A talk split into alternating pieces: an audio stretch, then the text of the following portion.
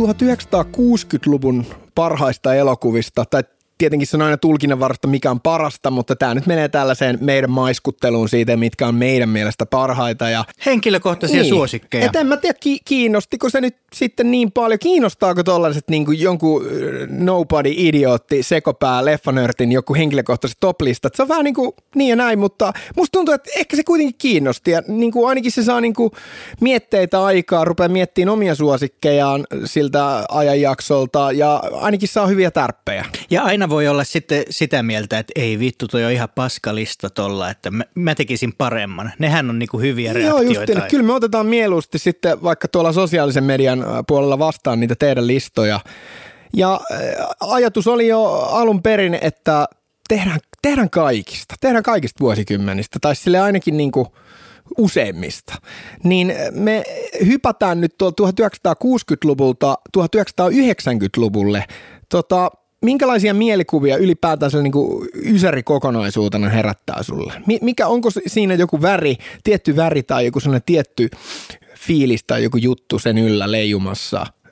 Ysäri on mulle sellaisten tota, joten, jostain syystä sellaisten isojen Hollywood-leffojen niin aikaa. Kun mä tein tätä listaa, niin tosi paljon se painottuu nyt amerikkalaisiin leffoihin ja sellaisiin isoihin tota, spektaakkeleihin, mitä tehtiin silloin. Jostain syystä mä nautin niistä ihan valtavan paljon.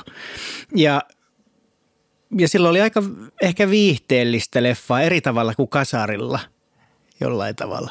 No mä koen taas, että se on aika selkeä ehkä jatkumo siihen, mutta ainut eroavaisuus mun mielestä on se, että piirun verran mun mielestä sellainen vakavuusprosentti on korkeammalla – ja se sellainen kasari, se sellainen isoissakin elokuvissa välillä ilmentyvä camp ja tällainen, niin se on ehkä vähän pienemmällä volyymilla. Mä kuvastaisin tätä hy- hyvin esimerkillisesti vaikkapa siinä, että no nyt itse asiassa ollaan kasarilla kummankin leffan suhteen, mutta vaikka tällainen, että James Bond Living Daylights tuli vuonna 87, niin se on mun mielestä sitä samaa jatkumoa, mitä Roger Moorin Bondit fiilikseltä. Ja väkivalta pysyy sellaisessa vähän ehkä tietyssä levelissä, mutta sitten hauskaa 89, tultaessa se 90-luvulle, no se on 89, mutta tavallaan niin kuin siinä murroksessa, niin se on aivan huomattavasti kylmempi, väkivaltaisempi ja vähän jotenkin niin kuin armottomampi niin kuin – yleis niin ja meiningiltään se elokuva. Niin mun mielestä tämä niin toi kuvaa ehkä aika hyvin sitä, vaikkei nyt tosiaan ihan ysärillä ollakaan. Mutta noi taitteet on vähän tollasia, niin. että esimerkiksi äh, katsoin just sellaisen tota, mm, Ashley ja Mary Kate Olsenin elokuvan no kuin niin, Vaaralliset hölösuut.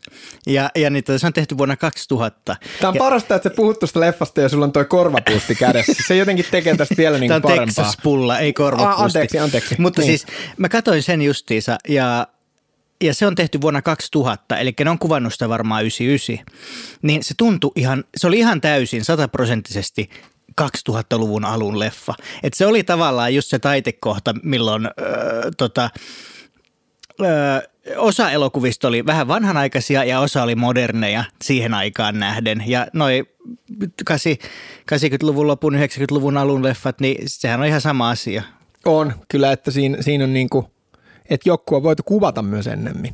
Mutta sitten esimerkiksi tällaisia niin kuin jotain isoja hittejä just siitä niin kuin vuoden alusta ja vuoden lopusta, niin mä joudun usein tarkistamaan, niin kuin just joku Born on 4th of July, joka on 89 tehty, tai sitten joku Home Alone 90 tai Mafia-veljet, niin ne on niin kuin täysin mun mielestä samanlainen fiilis velloo niissä, vaikka noikin on kaikki generellisesti ihan erilaisia elokuvia. Aika hyvä vuosi. Mä muistan, kun mä rupesin tekemään listaa, ja mä laitoin sulle sellaisia intopinkeitä all caps viestejä, että voi herra jumala. Siis niin kuin joka vuos, vuotena julkaistu sellaisia isoja, just niin kuin sanoit, isoja amerikkalaisia, todella hyviä, edelleen toimivia elokuvia, ja niin kuin aika ei ole syönyt niitä juuri yhtään. Toi on yksi asia, joo, ajan hammas ei ole purru, kaikkiin. Joihinkin on, no, jotka on tosi kai. selkeästi ysärileffoja, mutta kaikista ei voi niin kuin sanoa, että niistä on tullut vain sellaisia ajattomia klassikoita.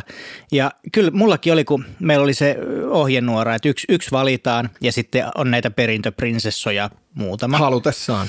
Niin tota, aivan helvetin pitkä lista, koska ei, ei pysty niin kuin ei pysty tekemään sitä valintaa. Joo, mä nauraskelen täällä, että täällä on just joku 95 vuosi, niin mulla on joku tyylin kahdeksan leffaa tuossa silleen, mutta mä joudun tekemään tietenkin valintoja. Mutta pidemmittä puheitta, siis tässä nyt kuitenkin tullaan puhumaan varmaan tästä ajanjaksosta näiden elokuvavalintojen kautta, niin ruvetaanko listaamaan? Aletaan.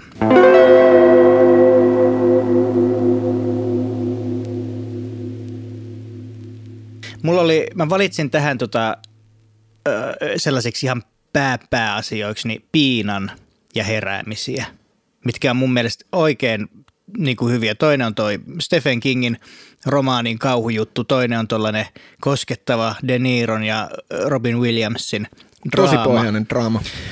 Ja sitten tietenkin täytyy muistaa, että Twin Peaks oli myös sen vuoden sarja juttuja. Niin tavallaan, että jos se pilotti, niin kuin se katsotaan elokuvaksi, ja mun mielestä voi katsoa, että onko se sitten niin TV-elokuva Kyllä vai se on elokuva. mielestä, siis kyllä se niin kuin sarjaksi menee, mutta Joo. se on pakko mainita, koska mm. se on mulle tärkeä. Ja, Ja, sit, tosi selkeätä ajankuvaa, että niin kuin Oh. just siinä, niin kuin, että ol, niin kuin on se 80s vibe, mutta mun mielestä tosi selkeästi kuitenkin jossain määrin ollaan ysärillä, kun miettii vaikka sitä scorea. Mm. Että siinä on se sellainen niin kuin ns. sen ajan kehittynyt synamusamaisema. se on ihan mahtava. Kaikin puolin. No joo, ja sitten ykköseksi mä pistin Scorsesen Mafia-veljet. No tää ei oikeastaan yllättänyt. Ei. Eikä yllätä sunkaan valinta itse asiassa. Katsotaan. Katsotaan. Mä oon ehkä jotain puhunut sulle, mä oon hölö, hölösuunnan puhunut sulle aiemmin, mi- mitä, mitä mulla siellä on, mutta toi Mafiaveljet, siitä ehkä muutama sana, että niin kun, se niin kuin lähti viitottaa mun mielestä Scorsesen sellaista vähän niin kuin toista sivua sen uralla. Että jotenkin, että kun se teki Mafiaveljet ja sitten kun tuli, no aika paljon myöhemminkin, Casino 95, niin niin jotenkin sen jälkeen tuli Scorsesen ylle mun mielestä nämä elokuvat määritti sille, että mä uskon, että tosi moni sen dikkareista ja ihan laajemmastakin yleisöstä on sitten aina odottanut Scorseselta, että koska se tekee uuden sellaisen leffan. Ja niitähän on tullut tiputellen niin kuin ta- aika tasaisesti sen jälkeen. Hitusen eroa, mutta aika samaakin henkeä, niin se Nikolas Pilekin romaaniin vissiin perustuu aika monet näistä sen gangsterielokuvista. Ja se on tosi mielenkiintoista, että kun se aloitti uran tavallaan, siellä oli sudenpesä ja tällaista alamaailmajuttua. Ja sitten se loppujen lopuksi, sillä on jäänyt se mafia-leima, vaikka se on tehnyt niin monipuolisesti, mm. niin erilaisia leffoja ja tosi paljon, että loppujen lopuksi sen mafialeffatkin jää mun mielestä vähemmistöön siinä, että mitä se on tehnyt niitä. Koska siellä on paljon uskonnollisteemaisia elokuvia, silloin niin kuin sen, sen niin kuin Tapani kansa sanoo, skaala on mieletön. Skaala on mieletön, kyllä. Mutta niin kuin, kyllä noita niin kuin jollain tavalla rikokseen liittyviä elokuvia, että hauskaa sille, että joku Departed ja Wolf of Wall Street on niin kuin sel- selkeästi, että jos näissä ollaan siellä Italo, Italo-gangsterihommissa, mutta kuitenkin niin kuin Jenkeissä, eli vähän tästä. Onko aika usein saattaa olla, että ne on jotain New Jersey-tyyppejä. Hyvin usein, joo. niin, ää, niin niissä ollaan niin kuin selkeästi enemmän sellaista, että on niin kuin irkku luonteista sitä jenkkilää ja kun on niin kuin enemmän tätä maitonaama-osastoa. Ja hauskaa myös, että niissä on vakiokasvunen Leonardo DiCaprio ja sitten näissä toisissa on De Niro. On se pysyvä, pysyvä asia. Kyllä. Ja peski. Kyllä. että tota, mut hienoja, hienoja leffoja. Mikä on sun suosikki niistä gangsteri-jutuista tai niistä niinku ri- sen rikoselokuvista tai näistä tietynlaisista jengi-gangsterielokuvista? Mä en tiedä, mihin taksikuski... Ei sen mun mielestä siihen No niin, jos kuulu. se ei kuulu Jengi, siihen- Jengielokuvia, selvästi, missä on se porukka. Joo, sit palataan tähän myöhemmin. Okei, okei. Joo. Joo, palaamme siihen myöhemmin. Tota, no hei niin, mun lista. Äh, lyhyemmin Awakenings on mulla myös listalla. Aivan siis oikeasti mä katsoin tämän lapsena ja se niin kuin musersi mut. Vaikka se on tosi surullinen, liikuttava elokuva, niin jotenkin se oli silti niin kuin ensi katselulla heti, että vitsi, että tämä, tämä oli kova. Ja just se niin kuin oven ensimmäisiä avautumisia siihen, että draama, mitä? Se on aikuisten genre, ne on aikuisten elokuvia, ne on sellaisia, missä istutaan ja puhutaan ja ei ole mitään vauhtia. Tiedätkö, tällainen lapsellinen näkökulma asia, mutta on yksi ensimmäisiä draamoja, jonka mä näin aika tuoreeltaan. Ja mä olin heti silleen, että hei, tämä oli aivan loistava. Aivan mieletön leffa. Tota, sitten mulla on aika yllättävä. Totta kai mafiaveljet, minkä säkin sanoit, niin se, se nyt pitäisi sanoa, mutta mä melkein tiesin, että sä sanot sen, niin oli kiva ottaa vähän eri leffoja. Tosi aliarvostettu Tom Hanks-elokuva, Meg Ryan Tom Hanks-leffa. Ää, ennen Uneton Seatlessa on ensimmäinen yhteistyö niiltä, eli Joe vs. The Volcano, jonka IMDb-arvosana muistaakseni on semi heikko – ja tämä jakaa yleisöä, mutta hauskaa tässäkin, että kun lukee niitä user reviewsejä, niin jengi rakastaa tätä leffaa. Magea yhdistelmä, sellaista vähän sarjakuomaista, jotakin komediaa ja sitten vähän jopa sellaista alakuloa ja sitten siinä on sellainen fantasia kautta seikkailuhavino. Aivan helvetin hyvä leffa. Onko nähnyt? Se on harvoja Tom Hanksin leffoja, mitä mä en ole tosi nähnyt. Hyvä. Mutta mennään kärkipäähän, eli Cry Baby – kun sä sanoit, että mun valinta ei yllätä, oliko tämä siis se, mitä sä odotit multa vai? Ei. Tämähän on niin perinteistä mua, musikaali, elokuva kärjessä. Tämä oli siis läppä, jos et tajunnut. Eli Johnny Depp, jo, jo, Johnny Waters – Siis oikeasti, onko tämä sulla oikeasti? On, on, Cry Baby, Kato. Siis, siis tämä oli mulla kanssa niinku kyllä listalla ja Cyrano de Bergerac oli myös, okay. mutta siis niinku, e, miten toi tanssii susien kanssa? No onhan se nyt helvetin kova. Ja siis, niinku, mutta siis sä et niinku, nosta sitä no, siihen, no, Kevin no, Costner on sun lempityyppi on, ja mutta, sä et ole laittanut mm. tanssii susien kanssa ykköseksi. No mutta kun nämä on vaikeita juttuja, kun näissä arvotetaan kuitenkin sellaista, että mihin elokuvaan, jotenkin mä itse muodostan listat, että mihin mä palaan, mihin mä oon palannut ja mikä on ollut tärkeä jonain tiettynä aikana. Totta kai on ihan tyhmää sivuuttaa jotain tuollaisia megalomaanisia, eeppisiä elokuvia, mutta, ja se on ehdottomasti niin kuin mestarillinen leffa, mutta Cry Baby on sellainen leffa, joka oli mulla yksi niin kuin lapsuudessa niitä sellaisia portteja myös niin kuin tähän niin kuin nostalgiamaailmaan ja 50s, 60s tällaiseen fiilistelyyn. Ja se Johnny Deppin hahmo, sille, ei vitsi, mä halusin sellaisen Fledan saman tien sen rasvis Fleda ja sitten mitä mä en tajunnut, niin mulla oli vaalea tukka, niin se näytti tosi tyhmältä ja kyllä se vähän vitutti. Crybabyhän on ihan älyttömän hauska leffa on. ja siis niin tota, tosi, tosi hienosti tehty. juttuja, ja... että siinä niin kun puhuttiin tästä ajahampaasta, niin siinä on kohtauksia, jotka nyt on vähän silleen, että no, oliko tässä tällainen kohtaus? Onpa typerä. Esimerkiksi se, kun se yrittää karata sieltä vankilasta ja sitten siinä on se joku hihittävä hiiri. Oh my god, vai rotta mikäli. Siis just tuollaista, että aivan niin kuin, että kuka sai tämän idean, mutta toisaalta se on ohjaajalle tyypillistä tehdä autoja ratkaisuja. Se on aivan kummallinen ukko. Siis tota, tämä on niin epätyypillinen John Waters-leffa, mutta sitten se on kuitenkin John Waters-piirteitä. Niitä sellaisia tör- törkysiä juttuja, silleen vähän niin kuin justi Ikki Bob jossain ihmeen ämpärissä pesemässä itteensä ja, ja sellaisia outoja juttuja. Mutta siis äh, hyviä biisivalintoja, mikä oli vähän sille iskevä surullinen fakta, niin jotenkin lapsena ajattelin, että okei vitun siistiä, että kun Johnny Depp on muusikko, niin sehän laulaa itse, mutta kun ei se ollutkaan niin, vaan se on James Intveld-niminen joku country rock jätkä, mutta voi pojat on hyvä ääni. Et musiikkinumerot on tosi hyviä ja se koko väritys, väritetty se sellainen ihmeen joku satukirja, sarjakuva maailma, mikä siinä on – aivan upea, upea leffa. Mä oon kattonut ton oikeasti varmaan joku 25 kertaa. En ehkä ihan. Mennäänkö seuraavaan vuoteen? Sori, jäi vähän Mennään jumiin. seuraavaan. No, mutta niin kuin siis, mä sanoin, nämä on, nämä on liian tärkeitä elokuvia. Mä aloitin pitkästä aikaa JFKn uudestaan ja sehän on ollut Oho. mulla siis ykkösenä pitkään, mutta nyt mun täytyy sanoa, että ei uponnut enää ihan samalla tavalla. Ja se on jollain tavalla ehkä sellainen leffa, mitä ajanhammas on purru Miksi mä, en, mä en ole ihan varma, miksi. Mä, mä en katsonut sitä loppuun, mä katson se jokin puoleen väliin. Ja, ja se ei oikein niinku edennyt sillä tavalla, kun mä muistelin ja toivoin, että se olisi edennyt.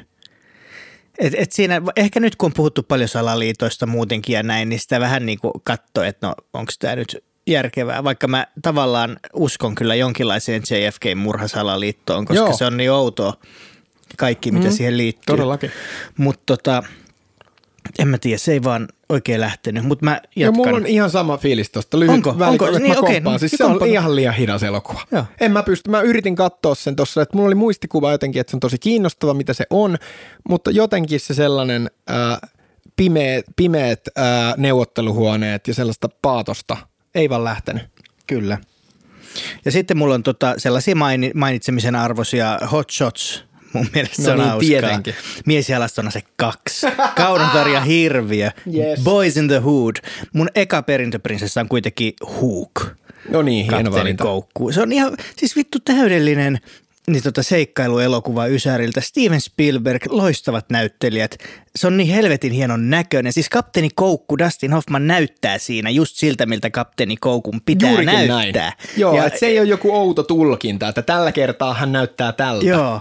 Vaan tolta se näyttää. Tolta se näyttää. Ja, ja, siis se, ja se oli musta rohkea veto tavallaan tehdä, että hei Peter Pan on nyt kasvanut aikuiseksi ja sitten se lähtee sinne. Toi on just se, miten tavallaan jatko-osia pitäisi tehdä. Se oli makea idea.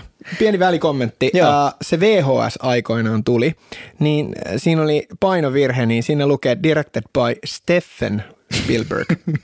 Hyvä. Voitte jatkaa, sir. Ja mun ykkönen on sitten tota, uhrilampaat. No niin, tietenkin. Ei voi mitään. Se on, se on thrillerinä täydellinen. Se on kanssa tosi eheesti tehty. Jonathan Demme on ihan mahtava ohjaaja, kun se sille päälle sattuu. Ja Mm. Hopkins tietysti, Jodie Foster. Eikö se vähän ole niin kuin se läpimurtoelokuva? Kyllä se on, joo. Ison, ison skeneen tavallaan. Kuinka vanha se oli? Yli 50? Oli se yli 50 vissi ja sitten se tosiaan oli tehnyt paljon niin kuin B-luokan leffoja ja Mutta ihan hyviä. Sellaisia. Hyviä, joo, siis hyviä, mutta sellaisia, mitkä ei niinku noussut koskaan kauhean isoiksi niinku pääasiassa. Mm. Ja sitten sit tuli tämä, mikä tyhjensi pajatson. Siinä kyllä rikotaan makeasti asioita silleen, että justiin, että kuka siinä on pääosassa. No periaatteessa Jodie Foster ja silleen, että Hopkins saa mies pääosasta pystin ja se on mitä, yhdeksän minuuttia kuvis vai mitä se oli? Joo, toi tollaista se on tosi vähän, mutta, mutta sitten kun sitä miettii jälkeenpäin sitä leffaa, niin kyllä ne on aika tasaväkiset hahmot siinä, mm. vaikka se ruutuaika on. Ja tavallaan se opetti mulle sen, että, että ei ole väliä kuinka paljon on esillä, vaan miten on ja, ja näin edespäin. Joo, ja justiin se käsikirjoituskaavojen rikkominen siinä, että kuka on elokuvan ns. pääroisto, niin se on vähän sellainen 50-50. Kyllä. Että totta kai siinä on se murha, mitä tutkitaan, se sarjamurhaaja, että se on tavallaan se badass, mitä jahdataan, mutta se jää niin kuin sitten vähän jalkoihin, etenkin siinä, kun Hopkinsin Lecter tekee sen paon sieltä, niin se nousee, se viekin huomion täysin siitä hommasta ja se jotenkin muuttuu huomattavasti harmaammaksi tämä päämurhatutkinta siinä. Ja yksi, ja yksi asia kanssa siitä leffassa on se, että miten pelottava se sarjamurhaaja on edelleen tänä päivänä. Siis se, se, kun se nauraa esimerkiksi mm. ja, ja miten se puhuu ja näin, niin se on, se on tosi hyytävä On. tyyppi. On.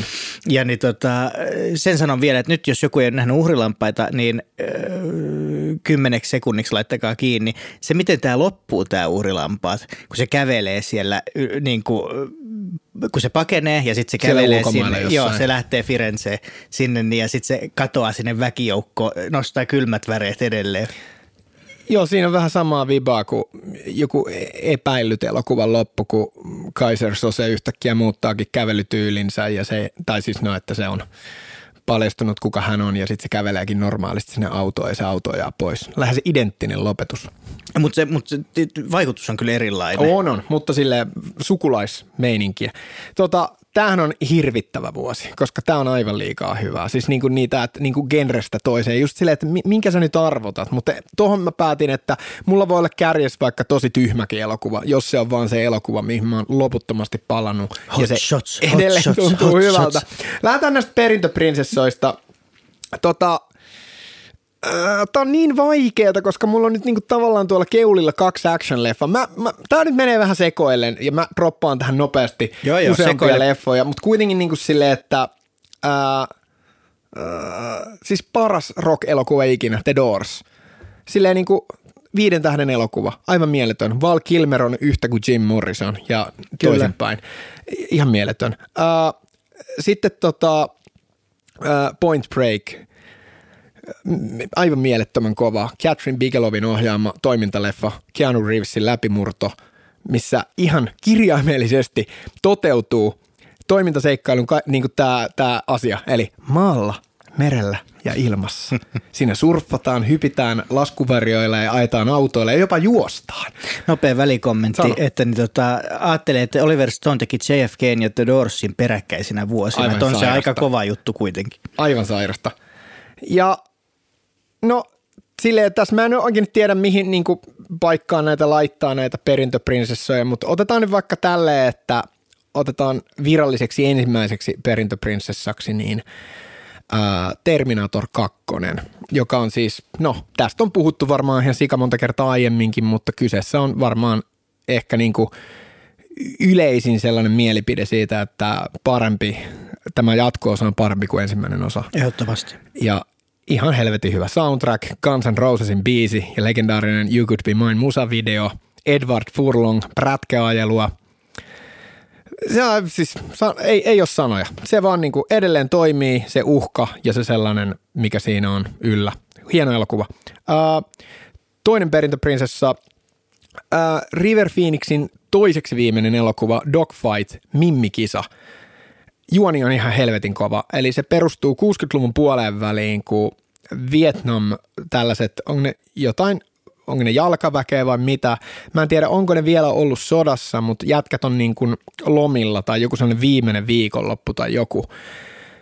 Että niillä on aina niin kuin lomia sieltä Intistä ennen kuin ne lähtee sitten sotaan. Tai voi olla, että ne on ollutkin siinä jo rintamalla tai jotain, mutta niillä on sellainen juttu, että tämä on ihan hirveätä että ne tuo aina niin kuin, että ne tulee johonkin kaupunkiin sille lomille ja sitten niiden on tarkoitus niin kuin pyytää dateille ää, niin kuin rumin mimmi, mitä löytyy. Koko, tää, koko kylästä. Ja sitten ne tuo sen sinne ja sitten ne antaa pisteitä. Pisteitä, joku raati niille siellä, että kello on joku hirveä. Ja siis tavallaan tosi vanhanaikainen toi, toi juttu – se koko setuppi siinä, mutta siinä niin kuin on kyllä opetus siinä elokuvassa, että hei vittu, tämä ei ole cool. Ja totta kai River Phoenix niin kuin löytää, se ei oikein mennä löytää ketään mimmiä, sitten se löytää jonkun Mimmi, johon se vähän niin kuin oikeasti ihastuu ja sitten se kuitenkin niin kuin vie sen sinne, mutta se on vähän paskana siitä ja hajalla. Ja se on hyvä tällainen 24 tuntia tapahtumat sijoittuu. Mä vähän huvittaa se, että ne on joskus ajatellut, että hei tehdään elokuva tästä aiheesta, että siinä on tällainen opetus, että nyt ihmiset tajuaa. Että ei. Näin ei saa tehdä. Ei, mutta toi niin kuin, että mua kiinnostaisi, koska mä en ole pitkään aikaa nähnyt tota, mutta siinä on hyvää musaa – se tunnelma on loistava. River Phoenix, Lily Taylor, kummakki aivan loistavissa pääosissa siinä ja just silleen, että siinä on tollainen tosi törkysä se juttu, mutta sitä on käsitelty siinä hyvin. Että se, niin kuin se elokuva ei ole silleen, että tämä nyt on jotenkin cool ja tämän kuuluu olla hauskaa. Niin, se niin. on siis draama-elokuva. Ja se, sehän siinä on pääasia, että ei, ei se aihe, vaan miten sitä aihetta käsittelee. Joo. Sehän on kaikessa. Joo. No paras elokuva ehdottomasti Robin Hood, Varkauden ruhtinas. Nyt sä sait sen sun Kevin Costnerin multa. Ensimmäinen Kevin Costner tänään. Ää, se on paras tulkinta Robin Hood aiheesta mitä ikinä on tehty. Niin on. Siinä on just siinä, kun mä puhuin siitä, että se on vakava, se on aika raaka, se on aika rosonen, mutta samaan aikaan se on tosi hieno, eeppinen. Brian Adamsin Everything I Do, MTV Music Television kestosuosikki biisi, jota soitettiin varmaan kaksi vuotta putkeen. Eli se on legendaarinen musavideo, missä on otoksia elokuvasta. Ja siinä on myös hieno kästi Alan Rickman, Morgan Joo. Freeman. Joo, siis ihan, ihan mielettömän hie, hieno ja Sean Connerin cameo lopussa King Richardina vai mikä, mikä se oli. Ja tota, ei siis se on vaan ihan täydellinen paketti. Siinä on just se, niin kuin kaikki toimii ja se on niin kuin mielettömän hieno. Ja niin kuin mun, mun, mun mielestä se niin kuin toi uutta myös siihen, että mä muistan kaikki oli ihan silleen, what? Tässä ei ole tätä jousiampuman niin kuin kilpailua tässä, tässä tulkinnassa. No se olisi ollut ihan liian lapsellista tähän leffaan, koska tämä on niin kuin tosi tällainen realistinen. Mutta aivan mieletön vuosi. 92. 92, eli tämä on äh, minun synnyin vuoteni. Häh? Siis mä luulen, että se oli 62. Ja tota, kanssa hyviä elokuvia. Kunnian miehiä katoin vähän aikaa sitten ja se ei ihan noussut enää mulla sinne niin kuin kärkeen, vaikka se oli pitkään siellä, mutta hyvä leffa silti. Sellaiset loistavat leffat, Malcolm X, Aladdin – miehiä ja vaimoja, Woody Allenin tosi hyvä, vähän tuntemattomampi elokuva ehkä. Sitten siellä on tietysti Tarantino Reservoir Dogs mm. ja kiva Talo Jalavan varjossa, Älä Naisen tuoksu. Älä viitti. Tässä on t- tällaisia kivoja leffoja. Nämä oli kaikki tällaisia semi. Jos mun pitäisi yksi valita noista perintöprinsessaksi, se olisi ehkä miehiä ja vaimoja. Mm. Ja ykköseksi äh, Clint Eastwoodin comeback-westerneihin armoton. Kyllä se, siis on, se on paras. Kyllä se on näistä paras. Hieno elokuva. Tota, mä muistan, kun se tuli, niin siinä käytettiin niinku sanaa anti-western. Ja sille mä muistan silleen, kun ei ihan täysin niin kuin jotenkin ehkä ymmärtänyt sitä, että kun tiedätkö, oli niin pieni silloin, että mi- mitä toi tarkoittaa. Ja sitten jotenkin, kun sitä on mutustellut tota genremää niin kuin alamääritelmää, kun sen on kattonut, niin no joo. Että tavallaan, että siinä, siitä on kaukana se sellainen romantisoitu, vaikka olisi niin kuin väkivaltaisiakin vanhoja ja tämän lännen elokuvia, missä on sellainen sankarimeininki ja näin, niin se on sellainen pimeä, ruma, ikävä, paha, ei su, varsinaisesti suttunen, mutta niin kuin sottaisia kohtauksia. Siinä on paljon verta, jatkuva sellainen uhka. Klintti on vähän paska äijä. Selkeästi se tässä kohtaa mun mielestä niin kuin alleviivaantui tämä Clintin vanha jäärä rooli. Että oli se sillä vähän niin kuin bubbling under ollut aiemmin sitäkin, mutta tässä kohtaa siitä tuli niin kuin vakio sille. Niin, mutta kyllähän Eastwoodin hahmo lähti siinä kuitenkin tekemään niinku hyvää, Niin, se on hyvää totta. loppujen lopuksi. Ja, Niinhän se ja näin aina edespäin. tekee. Grand Torinossa sama homma. Ja, ja tässähän oli se, että jälleen kerran se sheriffi oli se kusipää. Mm. Eli taas tämmöinen niinku virkavallan vastustaminen on tässä. Hauskaa, että Gene Hackman siis on tuossa se pahis, niin, tai siis se seriffi, niin se on, niillä on sama osatel, asetelma tuossa äh, rajaton valta, että se on presidentti siinä. Totta, niin onkin. Ja, ja se on, va, se on ex-varas, se on Joo. ex, jo, ex-pahis tavallaan, Clintin Kyllä. hahmo, että, silleen, että sama asetelma ja kummassakin Gene Hackman on aivan loistava. Hei, ja tämähän on itse asiassa armoton niin tota, tämän vuoden Robin Hood, koska siinä kanssa sheriffi oli pahis ja tulee tällainen altavastaaja rikollinen, tavallaan rikollinen, joka mm. kaiken sitten pelastaa. Joo, mun mielestä definitiivinen tuollainen 90-luvun alun leffa, että vähän rumaa, pimeetä, synkkää. Siinä sataa ko- aika paljon siinä leffassa koko ajan. Ja kaikki jotenkin tuntuu, just se anti-western, että kaikki tuntuu vähän, vähän erilaiselta, että ollaan siellä villislännessä, mutta tämä ei ole se sama villilänsi kuin jossakin, no mi- mitä nyt heittäisi, no vaikka jossain niin kuin klassisissa Italia-länkkäreissä tai jossain, että auringon paahdetta ja sellaista meininkiä, vaan toi on niin jotenkin vastakohta sille Mutta mut tämähän alkaa olla mun mielestä taitekohta sille, kun, kun niinku alkoi teollistua pikkuhiljaa Yhdysvallat ja se villilänsi alkoi olla jo vanha juttu. Mm. Eli sekin tavallaan on, niin. Joo, hieno elokuva. Tota, sä mainitsit naisen tuoksun tuossa. Se on ehdottomasti mulla tärkeä elokuva tuolta vuodelta. Melkein uskaltaisin sanoa, mä oon huomannut, että tämä on vähän unpopular opinion, mutta tota, se on mun suosikki Al Pacino-leffa. se on vaan helvetin kova siinä roolissa. Chris O'Donnell, tosi hyvä nuori tukijoukkojätkä siinä. Ura ei lähtenyt ihan hirveästi nousuun. Saattoi vaikuttaa siihen myös muuan Batmanin Robin elokuva, joka vähän tuntuu upottavan kaikki aikoina ainakin hetkeksi aikaa. Mutta hien, hieno tarina, aivan mieletön määrä upeita kohtauksia. Just sellainen täydellinen sulautuma draamaa ja komediaa, vähän tie-elokuvaa. Siinä on tosi paljon samaa henkeä kuin Green Bookissa. Ja siinä oli Philip Seymour Hoffman. Kuka se on siinä? Se on se nuori. Ah, niin Jannu. onkin se mulkku, Joo. mulkku-opiskelija, se rikas hemmoteltu paska. Joo. Se teki paljon nuorena, niin se oli Joo. Patch Adamsissa ja, ja näissä kanssa. Joo, niinpä se onkin. Ja eikö, äh, i, onko näin, että ikävänä opettajana on F. Murray Abraham? Taitaa olla, mulla on hämärä Elämän edessä sillä on joo. sama rooli siinä. Joo, joo. Täysin sama rooli sille, että se haluaa erottaa sen äh, köyhän Ja opiskelijan. ikävä opettaja, se oli Amadeuksessakin. Oh my god! Se on se vakio rooli. Onko se mitään muuta edes koskaan tehnyt? Ei, White Lotuksen. Joo. Äh, sitten tota, vähän tällainen mun mielestä todella unohdettu suurelokuva. Chaplin. Chaplin on, itse asiassa mä kirjoitin sen tonne, että mä ajattelin, että mä jätän sen nyt Siis mainitsematta. ihan helvetin hyvä biografia elokuva, just niin kuin näyttelijäbiografia. Se lavastus, vaatetus, ajankuva, John Barryn mahtava musiikki. Jopa melkein sanoisin, että mun mielestä Richard Attenboroughkin paras elokuva. Kyllä se on... Downey Jr. on mieletön, mieletön cast. Sillä on pikkurooleissa kaiken maailman superstaroja. Ja tota, en mä tiedä, onko se ihan hirveästi kahta tuntia pidempi.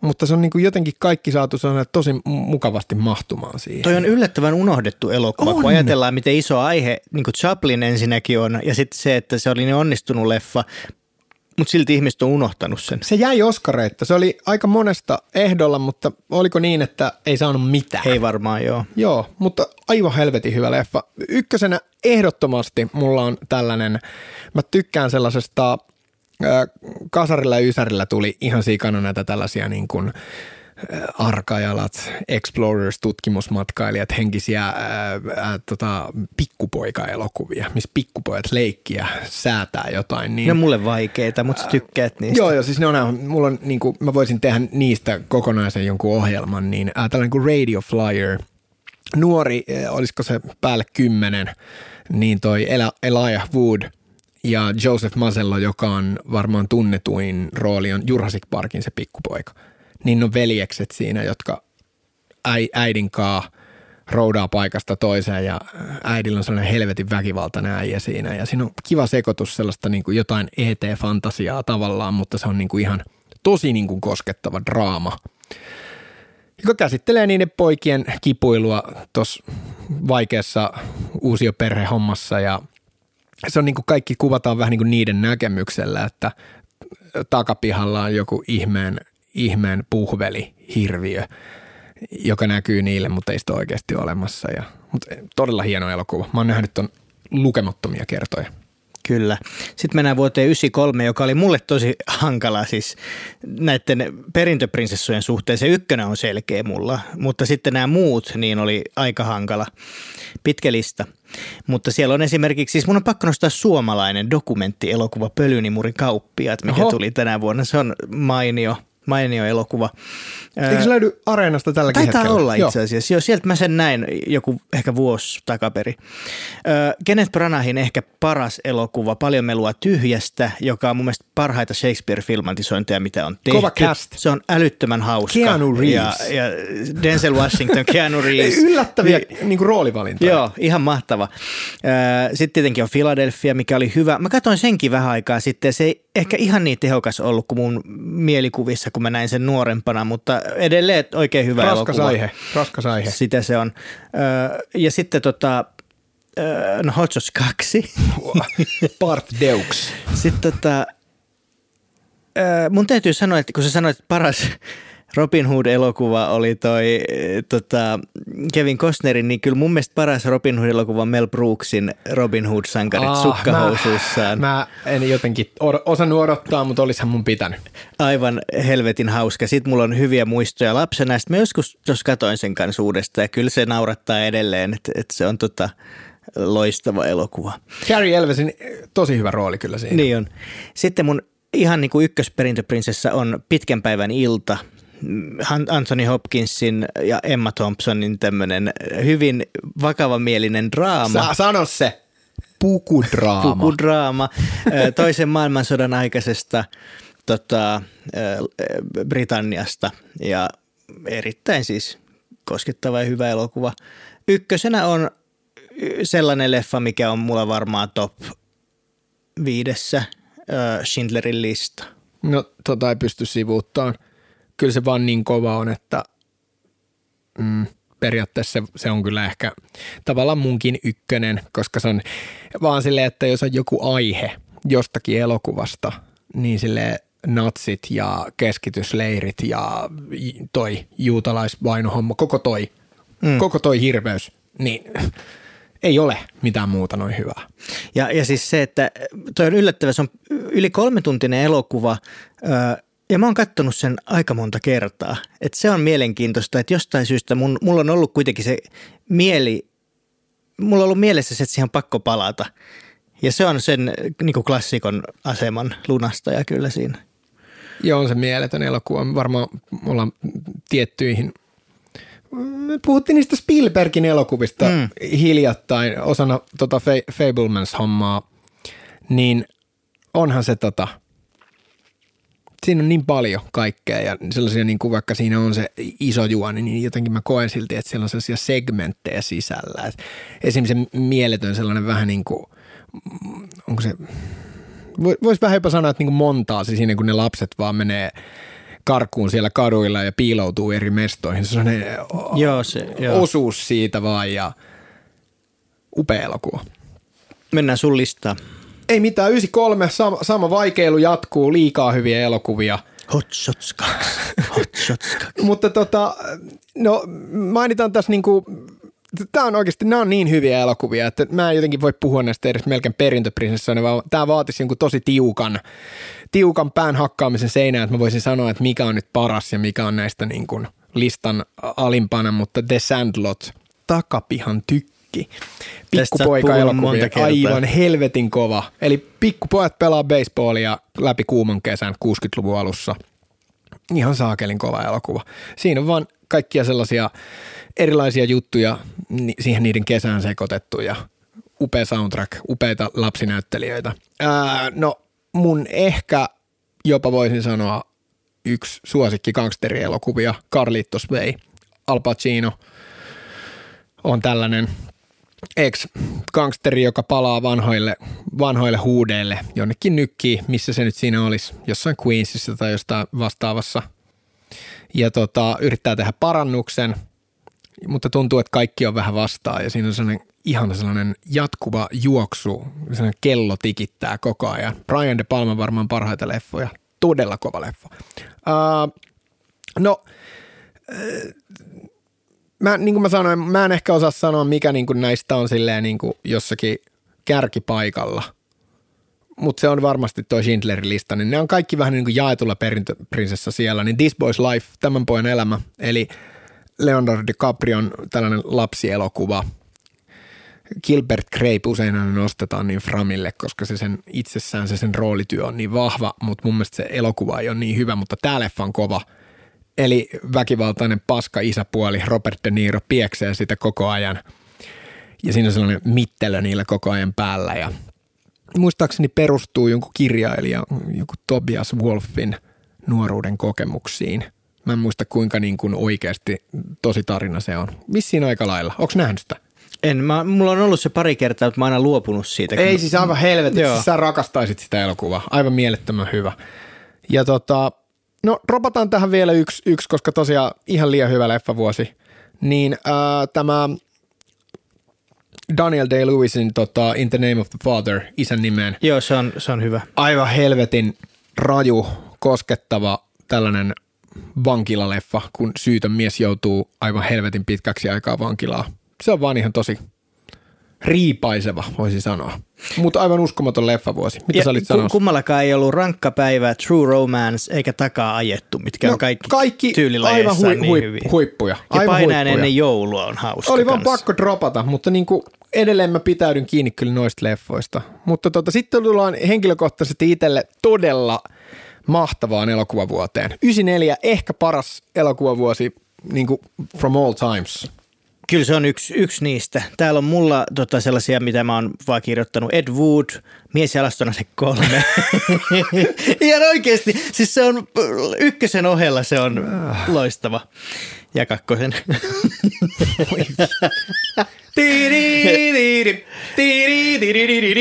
Nobody's Fool. Tosi hyvä. Aivan mielettömän hyvä. Aliarvostettu. Kyllä. Witch Show. Oh. Mahtava. Uskomattoman hieno elokuva. Sitten tietysti, no Leijona kuninkaasta mä tykkään, sä et ole Disney-tyyppejä, mutta se on mun sydän, sydäntä lähellä ihan monin, niin kuin, monin syin. Sitten, no mä nyt heittelen avainpakoon Forest Gump, oh. Natural Born Killers, oh. Leon. ei, tästä ei tule mitään. ei tule mitään. Mä luulen, että meillä on sama ykkönen, joten tota, mä en sano sitä. Varmaan sitten on, joo, joo kyllä. No tota, puhutaan siitä, sille voisi omistaa pienen hetken. Sä droppasit ton Quiz Shown, se on mun mielestä aivan niin kuin mielettömän hyvä. Robert Redford, vaikka niin kuin, toki tollainen kultapoika, näyttelijä, legenda, niin mun mielestä se on ohjaajana parempi kuin näyttelijänä. Sillä on tosi hyviä, tosi hyviä elokuvia, kyllä. On. Et se on ihan mieletön, mieletön leffa. Eli tosiaan näistä TV-visailuskandaaleista, kun ne on to, niin kuin vastaukset valmiiksi. Kaiketi aika niin kuin tosi tapahtumiin perustuva juttu tämä. Mä en tiedä, onko sinne vähän nimiä ehkä muutettu tai jotain. Mä en ole ihan varma. Mä en, kans, mä en tiedä sitä. Mutta hieno elokuva. Tota, no, mä, musta, mä oon vähän katsonut sen liian monta kertaa, mutta mun mielestä ehdottomasti paras elokuva ikinä, mitä tehty vampyyreistä, niin Interview with a Vampire, eli Tom Cruise, Brad Pitt. Kirsten Dunst. Vitsi mikä lainappi. Antonio Banderas. Kela siinä kaikki Ysärin puolen välin tällaiset niin kuin sexiest man on earth tyypit. Se, se, siis Aivan se, hämärä. Ja Christian Slater vielä. Se on mahtava elokuva ja jotenkin se on, aika vähän siitä puhutaan nykypäivänä, vaikka se on mun mielestä kanssa onnistuneimpia vampyyrileffoja. On ja silleen niin kuin just se, että niin kuin, this is how it should be done. Silleen, että please, tehkää enemmän vampyyrielokuvia, jotka on niin kuin tuollaista draamaa ja sukellusta siihen, että mitä kaikkea muuta se on, koska ne kauhuvampyyrileffat lähes poikkeuksetta on vaan aika huonoja. tota, ja Forrest Gump on tietenkin, se on, no ei kaikki siitä tykkää ja sekin on saanut kaikkien nillitystä nyt nykyaikana osakseen, mutta me ei jakseta lähteä siihen keskusteluun. Ei, koska ne on väärässä. Joo. Et onhan se nyt ihan mieletön elokuva. Se niinku, Miten hienosti Amerikan historia käydään Niin. läpi tuommoisen fiktiivisen henkilön Joo. näkökulmasta. Se, siis se, se toimii. Mä tykkäsin siitä lapsena, mä tykkään siitä edelleen. Mä muistan, oli joku, joku ihmeen bussireissu jollain kouluporukalla. Mä en tiedä, yläasteella mentiin joskus jonnekin, niin me katsottiin se menomatkalla. Ja ei ollut hirveän pitkä aika, kun mä olin nähnyt sen ja mä olin se, että vitsi, tää on tää vaan hyvä. Ja sitten parasta, tulomatkalla, sama leffa lähtee pyöriin. Mä aluksi, että no voi hemmetti, en mä nyt jaksa tätä katsoa, mutta niin mä vaan katoin sen. Ja mä nautin siitä melkein yhtä paljon kuin just silleen päivää aiemmin. On se mieletön. Eli mitä, ykkönen on Pulp Fiction vai? Juuri näin, joo. On se vaan niin, niin mieletön leffa. Se oli niin erilainen, mitä oli tehty aikaisemmin. Tarantino piikkas siinä, eli oli huipussaan. Ja tota, siis Kässärihän on ihan mielettömän hyvä.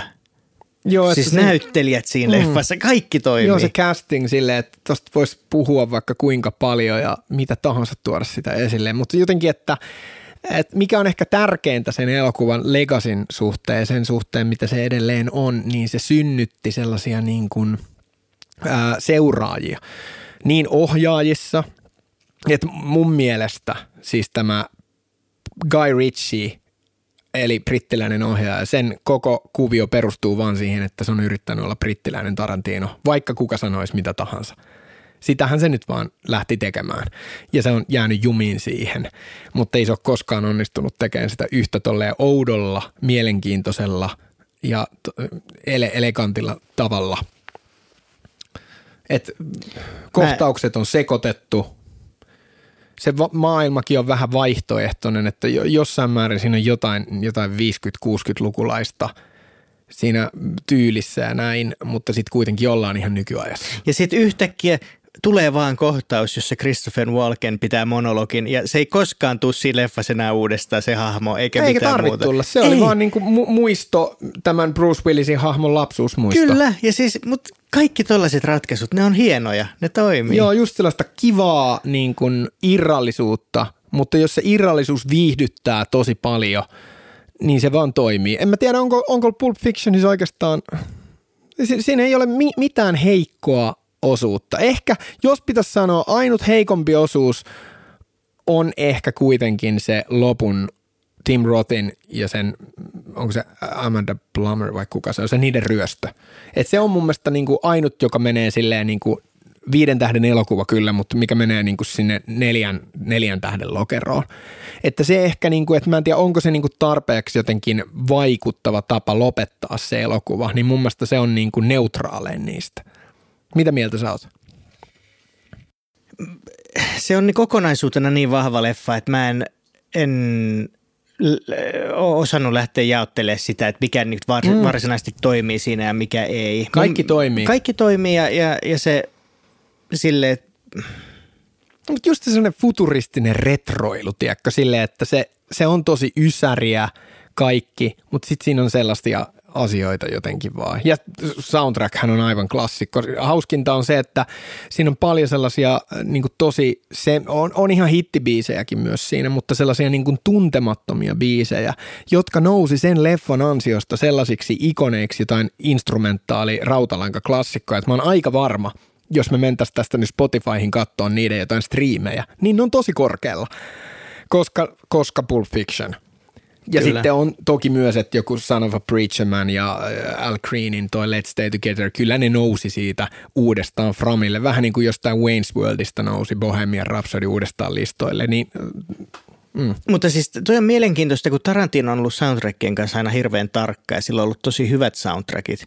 Mutta sitten mun mielestä se ei ole Kill Billin jälkeen oikeastaan onnistunut siinä, Täysin mitä se, mitä se teki niin tota Pulp Fictionin kanssa, mitä se teki Kill Billissä ja näin edespäin, että siitä olisi tullut Se musa, ikoninen musamaku siitä. meni paskaksi. Niin, Ei, mutta siellä on ollut tylsiä valintoja, jotain silleen, että Djangos on esimerkiksi se kohtaus, mistä tulee jotain gangsta-räppiä, kun ne ratsastaa. Se oli mun mielestä vähän silleen, että no, how fucking original, silleen, että mutta biisivalinnat ei ole vaan ollut yhtä hyviä. ei. No, mennään seuraavaan vuoteen. Sama tykitys jatkuu. Joo, siis 95. Aivan hirveetä. niin kuin mahtava vuosi. Siellä on jopa Batman Forever, mistä moni ei tykkää. Mä tykkään siitä kovasti. Öö, Dolores Claiborne, hieno Stephen King filmatisointi. Öö, Rakkauttainen aamua, ihanaa. Mahtava. Öö, Sitten tota, no sitten epäilyt mainittiin aikaisemmin. Ranskalainen Lahaine, katoin pitkästä aikaa, toimii edelleen. Öö, Jumanji, aina ollut mun suosikkeja. Hieno elokuva. Kultainen silmä, Bondi tuli uudestaan. Sitten ö, perintöprinsessa numero kaksi, Lancelot. Siis, Ah. siis tota Sean Connerin ja Richard Geren ja oliko se Julia Ormond, Ormond. niin, niin tota, siis ihan ma- mahtava seikkailuelokuva tuommoisessa kuningas Arthur maailmassa. Siis mä rakastan sitä. Se on viihdyttävä ja sellainen, jotenkin vaikka siinä on surumielisyyttäkin, mutta se on jotenkin niin kuin valoisa ja On, ja mitä se kertoo Raikas. musta, että mä halusin jo lapsena olla se Sean Connerin hahmo, enkä Richard Geren hahmo. eläkkeellä, eläkkeelle vaan. Ykkösperintöprinsessa on, siis mä näin tämän ekan kerran kuin vuosi sitten. Ja mun piti katsoa seuraavana päivänä uudestaan. Ang järki ja tunteet. Oh. Siis niin tota, Kate Winslet, Alan Rickman, Emma Thompson, joka voitti tästä Siis oliko tämä neljäs pukudraama jo, minkä sä droppaat tämän listauksen aikana? Ainakin neljäs.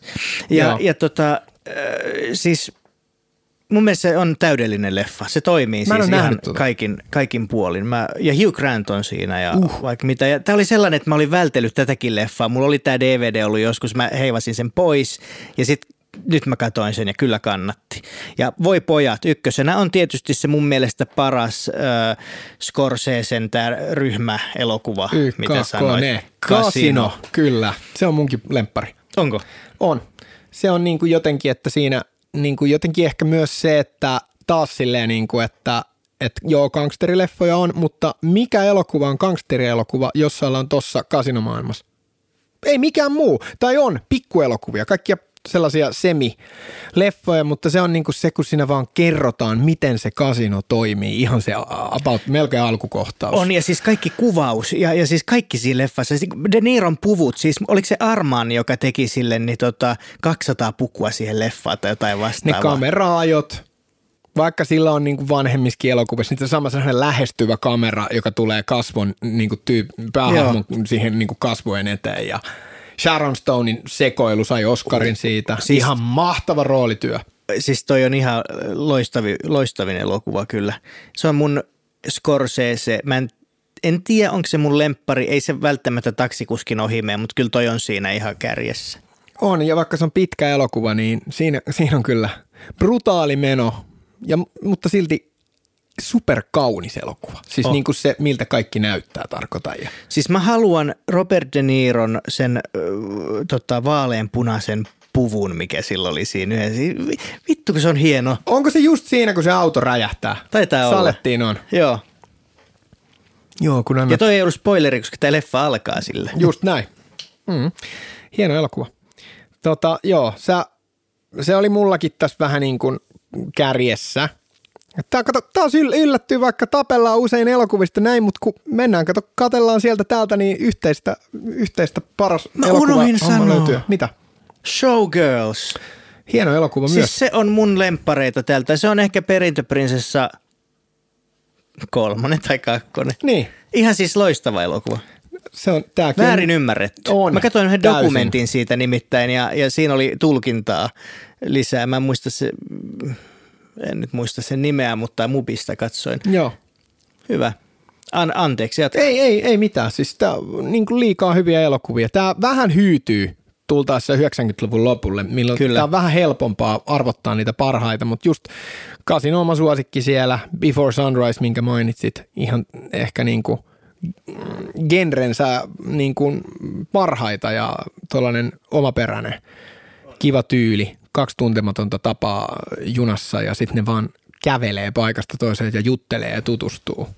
Se oli vähän niin kuin Tarantinon Pulp Fiction siinä mielessä, että se oli jotain, mitä ei ollut Niin. niin. nähty. Jos ei niin kuin, ehkä joskus, mutta ei silleen niin kuin tällaisessa Ja elokuvassa. korostuu se sellainen, että vaikka se on niinku tavallaan fiilikseltään mun mielestä tosi suuri elokuva, niin se on tosi minimalistinen ja sellainen indie Joo. fiilis siinä on vahvana. Mutta tota, Strange Days, aivan helvetin kova tällainen dystopia toimintatrilleri, Ralph Fiennes pääosassa ja toinen Catherine Bigelow-leffa jo, minkä droppaan näihin ysärilistauksiin. Se on tosi sellainen, siitä puhutaan harvemmin. Onko se niin, että se on Cameronin käsikirjoittama ehkä? Mutta ainakin tuottajan palleilla oli mukana, mutta helvetin hyvä leffa. Uh, no sitten otetaan nämä niin kaksi muuta. Mulla on ollut näitä komedioita vähän niin kuin virallisella uh, tuolla perintöprinsessa pallilla, niin Clueless, Alicia Silverstonein Ysäri High School-leffa, mistä on niin kuin käsittämätön määrä sellaista niin kuin kuvastoa, heittoja, laineja, meemejä, kaikkea, mitkä niin kuin jotenkin elää edelleen. Ja tämä on tällainen leffa, minkä nykynuoriso myös tietää. Että tämä jotenkin, sitä ei edes osannut arvata silloin, kun tämä tuli, että kuinka pitkän niin kuin elämänkaaren tämä elokuva saa. Ja se on edelleen sellainen, mikä toimii. Siinä, ja niin kuin sit se on tosi 90s. Kaikki se, mitä siinä on soundtrack ja siinä on sitä typerää skaa. Sellaista musaa siellä ja muuta tyhmää, mutta se on vaan hyvän mielen elokuva. Ja Paul Rudd näyttää äh, tota, vuonna 1995 ihan yhtä vanhalta kuin nykyäänkin. Just näin. Ää, no, no, tässä oli kaksi sille jaettu parassia, mutta koska toi kasino käytiin läpi, niin ehdottomasti 12 Monkeys. Ehkä 90-luvun jopa melkein parhaita tai jopa paras Skifi-elokuva. Terry. Gilliamin tällainen niin kuin, onko tämä nyt vähän niin kuin, tavallaan vähän niin kuin dystopia, silleen aikamatkailua sun muuta. Bruce Willis matkustaa menneisyyteen pelastamaan maailmaa ja yrittää selvittää, että mistä sellainen virus lähtee liikkeelle ja kuka sitä kuljettaa, että kaikki sitten myöhemmin on mennyt päin helvettiä. Ja Nylon Beat teki biisin tähän. Niinpä onkin joo. Kiva, kun pilasit tämänkin elokuvan. Ei, mutta o- onko sä nähnyt tuon? Olen, olen. Siis ihan mieletön se sellainen melankolinen apea tunnelma ja oikeasti se, kun se loppuu ja lähtee niin kuin Louis Armstrongin What a Wonderful World soimaan, niin se, se oikeasti, se niin kuin tavallaan sen jälkeen, kun mä oon kuullut sen biisin, mulla tulee mieleen 12 Monkeys. Ja tossakin on mielenkiintoista, että mitä Gilliamille tapahtui sit jossain vaiheessa sen uraa, koska silloin oli Ysärillä Fisher King, joka on mahtava. Sitten oli tämä No, on se 12 vähän apinaa. Sitten Br- Brasil oli äh, kasarilla 85. ja, ja näin edespäin. Ja sitten yhtäkkiä se ei oikein saa niihin leffoihin. Esi Imaginarium of Dr. Parnassus oli vähän Et kyllä sä tunnistat sen tyylin, mutta mun mielestä se lähti vähän niin kuin silleen, silleen jotenkin tuntui niin kuin se väkisin haluaisi olla jotenkin hirveän outo sellaisissakin tarinoissa, jotka sitä ei vaatisi ihan niin paljon. Joo. Mutta edelleen silti, niin kuin, että jos mä näen Gilliamin nimen, niin mä oon silleen, että aah, mutta sitten mä silleen katon sitä leffaa sitten onkin vähän silleen, okei. Okay. Kyllä mä innostun, innostun kanssa, mutta ei ole tehnyt 2000-luvulla muistaakseni oikeastaan mitään Ja se on mun mielestä niin just varsinkin 12 apinan kohdalla magea se juttu, että se on Monty Python ohjaaja siitä porukasta ja sitten se on tehnyt myöhemmin tollasta. Kyllä. Se Kyllä. jotenkin magea se matka. Oh. Okei, 96. Ei helpota. No vähän helpottaa mua. No sanotaan näin, että tällainen niin kuin fiilis muuttuu. Mun mielestä tullaan selkeästi sille seuraavalle sivulle tällaista vähän havinaa just tästä pieniä ripauksia 2000-luvun sellaisista jutuista, mitä silloin tuli tapahtumaan. Ja mun mielestä tämä, kun mä oon puhunut tästä, että MTV Music Televisionin vaikutus, just tämä soundtrack-vetoisuus ja se sellainen, niin se selkeästi rupeaa tulla osaksi elokuvien markkinointia. Että siellä on hittiartisti tai hittibändi, jolla on se musavideobiisi ja kaikkea tällaista. Niin se nousee tässä kohtaa todella framille. Anna palaa. Alaston pelko on musta hyvä trilleri. ei toiminut niin hyvin jälleen kerran. Kun Aika perinteinen, mutta hyvä. Öö, tota, Hard Eight, Paul Thomas Andersonin eka leffa. Kaikki sanoivat, että ei tämä on niin hyvä. Sitten mä katsoin sen ja mä kyllä tykkäsin kovasti. Tässäkin on kasinomaailma öö, ja tota, hyvä kästi. Toimii. Mun mielestä ei ole todellakaan sen huono elokuva. No ei, se on vaan tosi ehkä niin se on niin paljon pienempi elokuva, kun se tunnetaan niistä sellaisista aika isoista elokuvista, niin mä luulen, että senkin takia niin, että jos sä oot kattonut jotain Boogie Nightsia ja Magnoliaa ja sitten sä katsot ton, niin se on vähän sellainen, että aah, tää olikin vaan tällainen pie, pi, pieni joo, joo, mutta mun mielestä, mun mielestä tämä on parempi kuin Boogie Nights. Aa, no mutta tota, me voidaan ratkoa tää sitten lähetyksen jälkeen. Kyllä. Ja tota, sitten mulla on Laina Höyhenissä, joka on, on main, mahtava komedia Ysäriltä, Robin Williams ja niin edespäin. Ja hyvä teatterinäytelmä myös. Tosi teatteri. Äh, Trainspotting on hyvä ja näin edespäin. Äh, Perintöprinsessa on ehkä dokumentti. Kehäkuninkaat, joka on Muhammed Ali joo. tota, dokkari. Aivan mahtava. Ei tämä paluuottelu teema, Joo, tämä Rumble. 70-luvun alusta. Eiks niin?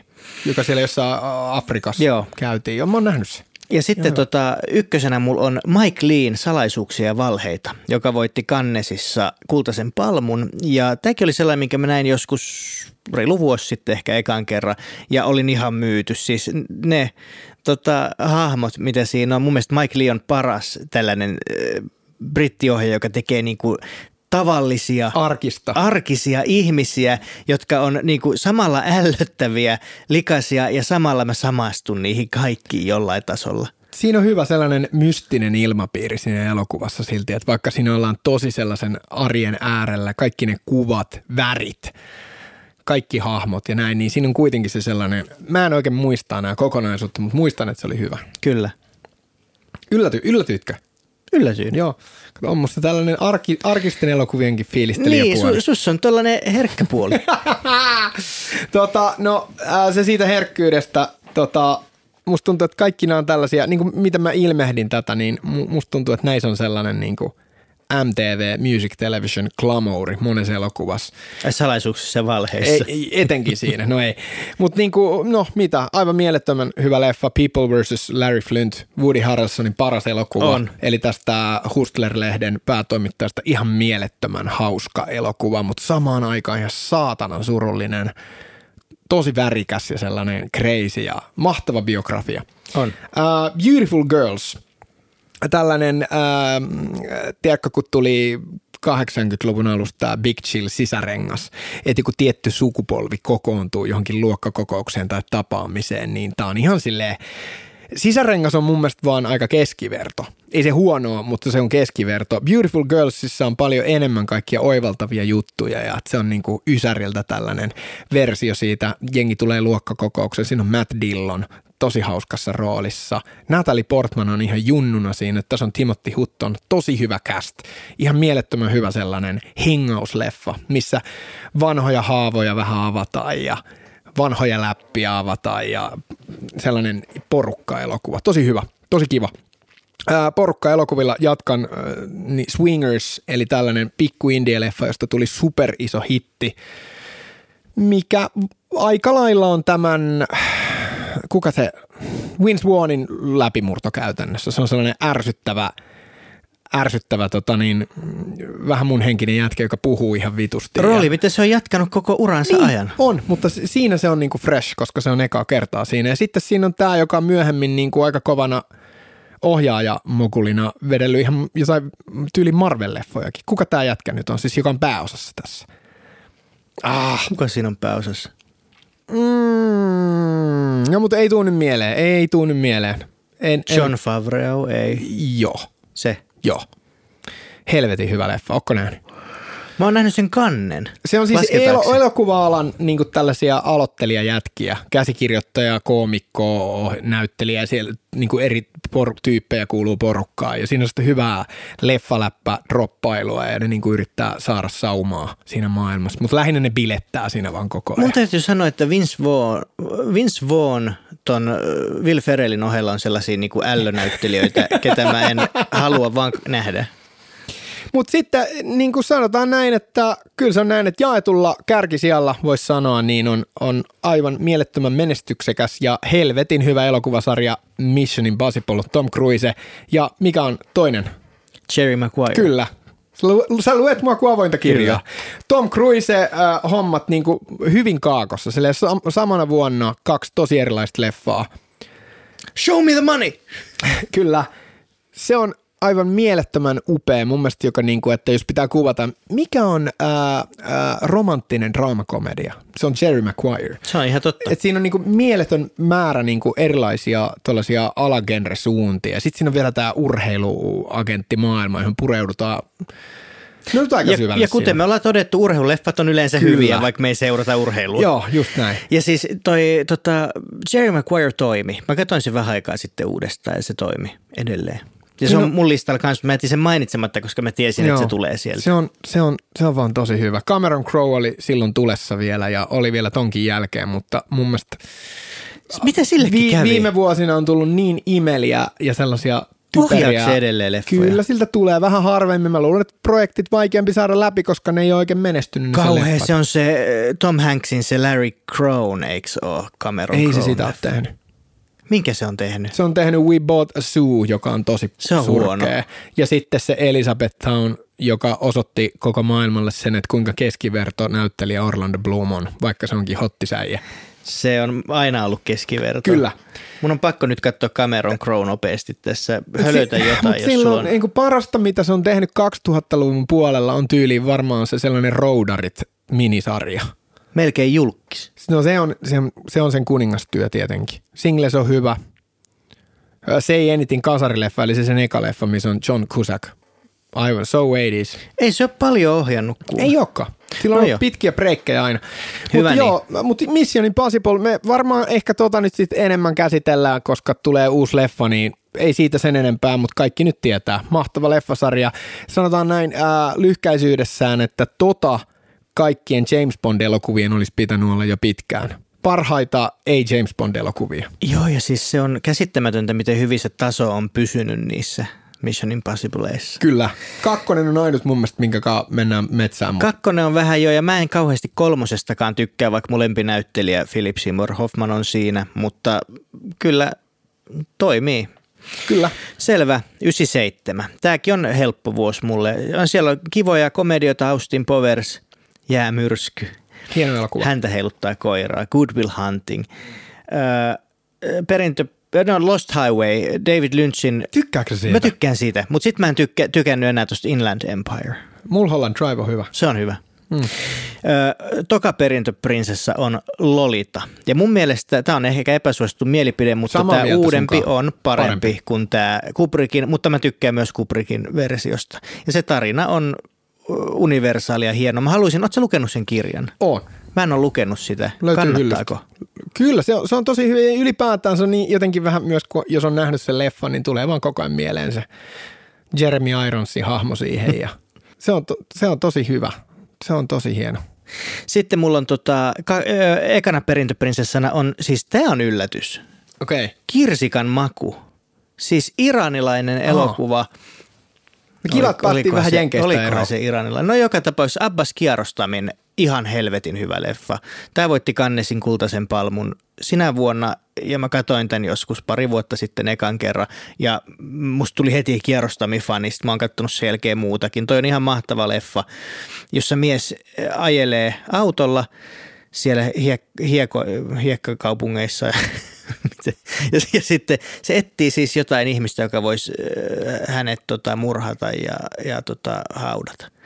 Ja aikamoista. Me ei tiedä tavallaan mikä, miksi hän haluaa kuolla, mutta se, siinä on sellaisia, että miten se, mi, miksi ehkä niin kuin katsojalle tulee ja se on tosi hieno. Ei anna vastauksia. Ainoa mikä siinä on ongelma on lop, ihan loppu, missä mennään sellaiseksi metajutuksi, että yhtäkkiä näytetäänkin sitä elokuvan kuvaamishetkeä ja tälleen. Se, se menee reisille, mutta Jaa, sen me, jälkeen... Eli taas kerran mennään tänne tota, ää, rauta-aikahommiin. Just, niin, tämä on rauta-aika-homma, niin on.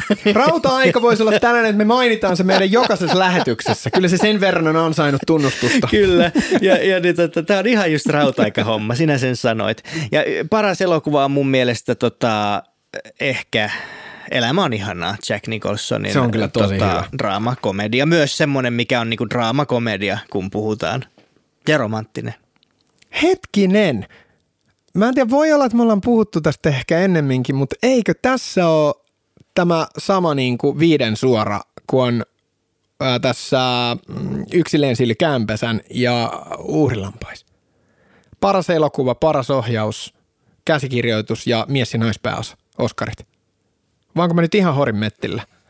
Mun mielestä joku, jonkun tämä ehkä menetti No mutta anyways, niin, Mut- silleen, mut niin tää kuin on hyvin lähellä tuli siellä. ja niin se on just sellainen leffa, että, että sä ymmärrät sen. Se dialogi on mahtavaa, ne hahmot on mahtavia, se niiden kemia on tosi mielenkiintoinen siinä ja vähän, vähän mun mielestä sellainen sukulaisleffa ton Silver Linings Playbookin kanssa, että mm. silleen, että vakavasti otat tämä elokuva, jolle sä samaan aikaan saat nauraa sille, kuinka hullu joku on. Kyllä. Mutta kuinka varmasti todellista se silti myös on. On, on, mä elän sitä elämää. Ai niin joo, totta kai. Eli käveleksä aina niitä ruutuja kadulla? No en ihan, enkä, eikä mulla ole uutta saippua joka kerta, mutta mulla on omat äh, tota, heikkouteni. No mutta se, se on hyvä, samaistumispintaa. Tota, 97, tämä on mun mielestä sellainen aivan ehdoton hittivuosi. Mua naurattaa, kun mä katon tätä listausta. Että jos mä nyt tästä lähden droppaamaan, niin mun mielestä jatkuu tämä sama sellainen, että kun mä mietin näitä elokuvia, niin mulle tulee just mieleen joku MTV Music Awards, Best Kiss. Tiedätkö, just tuollaista soopaa, mutta ne on silti niinku ihan vakavasti otettavia leffoja. Sä sanoit sen Good Will Huntingin, tosi sellainen kivan raaka ja merkittävä elokuva silleen, että se esitteli meille kaksi, kaksi ikäpolvensa su- suurinta näyttelijää, Matt Damonia ja Ben Affleckia. Mä en edelleenkään ihan täysin ymmärrä, miksi kaikki aina vihaa niitä, koska ne kummakin on tehnyt sikana hyviä leffoja ja muutenkin ne vaikuttaa mun mielestä aika niin kuin, inhimillisiltä, Tästä puheen mukavilta ollen, tyypeiltä. katoitko sä sen Air-leffan jo? en. Mä en ole kans kattonut sitä vielä, mutta tämähän on paluu juurille. Joo, silleen hauskaa ja onhan niillä ollut, ollut noita. Ridley Scottin leffassahan ne oli ne napit vastakkain siinäkin. Oli, mutta Ben Affleck hän ohjasi tämän. Mä en muista, miten se käsikirjoitusjuttu on mennyt. Tämän leffan. Ei vaan siis Airin. Niin, ja, tän- ja, ja tän näin, et, teki Gus ne- Van Sant. Niin teki, mutta Joo. ne oli enemmän, koska ne teki käsikirjoituksen Joo. Good Will Huntingiin, niin niillä oli. Tuo on se niin helvetin hyvä leffa jotenkin se irkku, irkku skene siinä ja tosi törkyisiä juttuja puhutaan koko ajan, mutta se on jotenkin tosi raaka ja hyvä. On ja sitten toi Andy McDowell on siinä. Ei kun, Ei, kun se on toi kuka on? Mimi Driver. Mimi Driver, just. Ja sehän on mahtava. Joo, ne sen kiharat siinä, ne, no, ne oli varmaan 15 minuuttia silleen tosi iso juttu. 15 minuuttia. No aina välillä ne on, että on joku Niin. sellainen tyyppi, jolla on joku Niin, niin. fleda, mikä Kyllä, kyllä. tunnistetaan. Vähän niin kuin Bo Derek, kymmenen nainen kuin unelma 70-luvun lopussa, niin kaikki naiset Joo. laittoi hel, jotain helmiä niiden hiuksiin hetken aikaa. Joo. Sen takia, että tulee joku tällainen juttu. Mutta tukka oli sama kuin Andy McDowellilla. Sä et ollut Just, ihan harhateilla. joo. Tota, Gattaka. Ethan Hawkin aivan helvetin hyvä skifi, skifi-draama. Et siinä on niinku hauskaa, että mä quoteaan tuota leffaa tosi usein, jotain eri asioita siinä. Mutta se on vaan mielettömän hieno. Uh, no, sitten se on se Boogie Nights, joka ehkä voisi olla mun suosikki siltä vuodelta. Siinä on vaan se retromaailma ja ne hahmot. Se on just tällainen taas tällainen niin kuin jengi-elokuva. Enkä tarkoita jengielokuvalla niin kuin joku The Warriors silleen, että missä on joku jengi, joka pieksee jengiä, vaan, että siinä on niin kuin eri hahmoja ja sellainen porukka. Vaikka toki Mark Wahlberg on siinä keulilla. Ja voisi sanoa, että se on melkein se läpimurtoelokuva, vaikka se oli kyllä tehnyt ennen sitäkin juttuja. Siis kyllä toi, siis mä sanoin pahasti aikaisemmin, että tämä ei ole, siis kyllähän tämä on loistava leffa. Ei siitä pääse yli eikä ympäri. Kaikki Paul Thomas Andersonin leffat on oikeastaan hyviä. Ainoat, mutta tämä on mun mielestä kolmanneksi huonoin siltä. Et sitten siinä kaksi huonompaa on toi Punch Drunk Love, mitä mä en ole ikinä oikein ymmärtänyt. Mä tajun, mitä siinä haetaan takaa, mutta mä en kauheasti pidä siitä. Ja sitten toi Inherent Vice on ehkä Aika huonompi surkea. kuin, kuin helvetin huono. tää. Ei se, ole, ei se ole noin huono, mutta se ei ole niin hyvä. pahasti. Mut, mutta niin, tota, joo, siis to- toi on hieno elokuva. Mutta sitten mä nyt sanoin tavallaan, mikä on paras. Mä vähän intopinkeenä sekoilin, mutta silleen niin kuin, onhan nyt pakko myöntää annettava se iso tunnustus vuoden, jopa vuosikymmenen isoin elokuva eli Titanic. Et vaikka se nyt on sellainen äh, pureksittu elokuva, joka esitetään jouluna ja, ja siitä nyt on kaiken maailman huumoria ja huulta heitetään. Viimeisimpänä varmaan tämä, että miksi Leo nyt jäi sinne lautalle kellumaan siihen, kun se olisi voinut nousta siihen ja kamera vastasi siihen. Ja, mutta onhan se nyt upea elokuva. Kestää katselukertoja. Mä katsoin tämän tota, listauksen, tai mun listaukset, niin kuin, että mitkä on saanut eniten, niin Titanic, mä en edes muistanut, että se on tullut tänä vuonna. Mm. Vaikka totta kai mä tiedän sen, kun kysytään minä vuonna se on tullut, niin mä osaan sanoa 97. Mutta mä en yhtään muistanut, että se olisi ollut vaihtoehtona edes tässä. No kun se on sellainen vakio. Se on vähän niin kuin silleen, että se on vaan niin, kuin niin iso ja vakio, niin ehkä sitten mieluummin myös droppaa jotain muuta, mutta on, on se mainittava. Elokuva, mitä ei mainittu vielä, tuli just mieleen, mikä on ihan, mä tiedän, että tykkäät varmasti, niin LA Confidential. Se on, se on aika hyvä, joo. Mä sanoisin, että se on niin kuin Russell Crowin paras elokuva. En ole samaa mieltä. Onko se gladiaattorimiehiä vai? En ole, mutta palataan tähän kohtaan. Okei, okay. mutta se on, se on tosi hieno. Tosi hieno se maailma, soundtrack, puvustus, lavastus. Teknisesti hieno ja juonikin on hyvä ja yllätetään tällä, että tyyppi, jonka naamalla myy, myytiin elokuvaa aikoinaan, niin kuoleekin siinä niin kuin puolen välin jälkeen. Mikä jotenkin oli aivan mun mielestä tosi makea juttu. Ja Framille vähän niin kuin suurimmaksi sankariksi nousee se kolmosjätkä, joka niin kuin on vähän jopa, os, osittain jopa vähän ärsyttävä siinä jossain määrin. Siinä on hienosti leikitty tällä. Mutta tota, jatketaanko listauksia? Meillä on tässä vielä pari vuotta jäljellä. Pari Eli vuotta. 98, mä oon kirjoittanut tänne eka heikompi vuosi, koska siellä ei ollut ihan mieletöntä listaa niitä Mutta jännä elokuvia. juttu, koska mä ajattelin koko ajan, että tämä on vaikein vuosi sanoa, mutta siis, siis niinku sen takia, että tämä on niin heikko vuosi. Mutta sitten kun mä listasin tätä, niin täällä oli oikeastaan tosi paljon helmiä. Ja nyt mä luettelen vaan muutaman. Tämä animaatio Camelot, joku Sword of Camelot, mikä juttu, ihan mahtava leffa. Koko kansan Bulward. Se on yllättävän Se hyvä. on tosi hyvä, Warren Beatty. Hyvää hassuttelua. Ö, Mallioppilas, Stephen Kingin hyvä. romaaniin, tai no, novelliin perustuva. Sitten siellä on tietysti sekin animaatio, se Egyptin prinssi. Robin Williamsin vähemmän tunnettu leffa Taivaan tuolla puolen. Se What on mulla listalla myös Come. ihan helvetin kaunis. Loistava elokuva. Visuaalisesti mun mielestä yksi niin kuin erikoisimpia ja hienoimpia leffoja, mikä on ehkä koskaan tehty. Kyllä.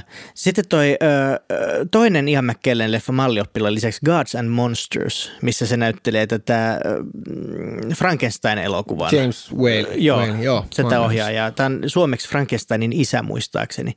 Sitten aliarvostettu leffa, mistä mä tykkään, Rautanaamio. Ah niin joo, tää. Mahtava elokuva. Sitten no, lähemmäs päästään perintöprinsessoja Truman Showlla Patch Adamsilla. Monte Criston Crave TV-sarja, tämmöinen, missä Gerard Depardieu on. Ah. on tota, ja sitten Big Lebowskista, mä tykkään Big Lebowskista. Mutta mun perintöprinsessa on ruotsalainen Fucking Åmål. Oh, hieno elokuva. Ihan helvetin hyvä. Hyvää ja, rosoa. Kyllä, ja ykkösenä on niinku tämmöinen viimeisiä Hollywoodin tällaisia isoja seikkailuelokuvia, mitkä onnistu tosi hyvin. Zorron naamio. Ah, tässä oli kaksi tällaista historiallista seikkailua. Sulla, sulla oli selkeästi teema. Kyllä, ja siis tämä on sellainen asia, että mä halusin niin tota, olla Mä en halunnut olla se Antonio Banderaksen Zorro, vaan mä halusin olla Anthony Hopkinsin Zorro, Niin tietenkin lapsi. se, se selkävikainen liian vanha äijä. Joo, mutta kun se on just nimenomaan cool, että se on tehnyt jo kaiken ja sitten se kouluttaa sen jonkun tyypin ja tässä on niin mahtavia asioita. Ja sitten mä muistan sen, kun me asuttiin jossain Iittalassa tai Riihimäellä, kun mä olin pieni. Ja sitten mun eno tuli, tuli meille ja me katsottiin on jotain uusia VHS, mitä se oli ostanut. Ja silloin oli rautanaamio, mitä mä pelkäsin tosi paljon, koska siinä oli se kohtaus, missä se, silloin se naamio päässä ja se on siellä sellissä. Ja sitten se, niitä kasvoja heiluttaa niitä kaltereita vasta ja sitten kuuluu se ääni. Se oli tosi pelottava. Ja sitten Zorron naamio. Silloin oli ne VHS mukana ja ne on mun niin kuin lapsuuden juttuja. Ai niin ja sitten oli myös toi mm, Se huono Monte Criston Grave. Ei se ole huono. On. Kai Pearce. Ei se. Kun toi, missä on toi, joka näytteli Jeesusta siinä Passion of the Christ. Oliko se siinä? Ei kun Kai Pearce on roisto siinä. Joo, joo, joo. Eli Jim Caviezel. Joo, mutta tota, Se on hyvä. Ei se huonoa. mutta on tullut myöhemmin vissiin toi leffa, niin se ei ollut ehkä ihan Niin. niin. tätä aikaa. Mutta joka tapauksessa Joo. mä muistan ne VHS. Joo. Hyvä tripla.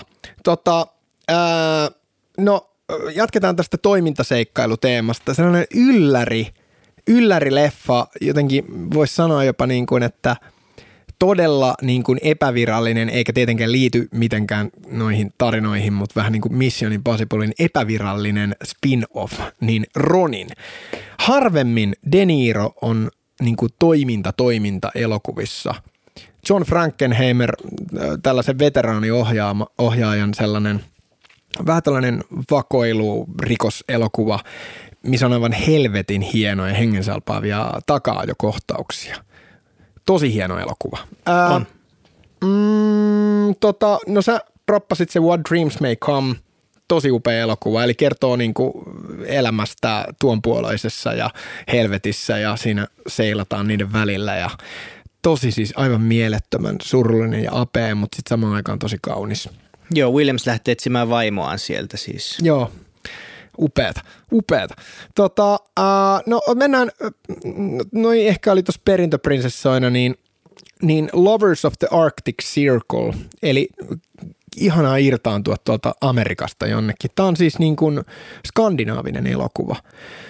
Kertoo kahdesta tällaisesta tyypistä, jotka jotenkin lapsena tuntee toisensa ja sitten ne jotenkin ajautuu koko ajan erilleen toisistaan, mies ja nainen ja tota, sitten ne kuitenkin jotenkin rupeaa lähentymään uudestaan ja sille erikoisia reittejä pitkin. Tämä on niin kuin vähän tällainen sarjakuvamainen juttu ja tämä oli hullua, koska mä olin kattonut tämän leffan ennen tätä Jared Leton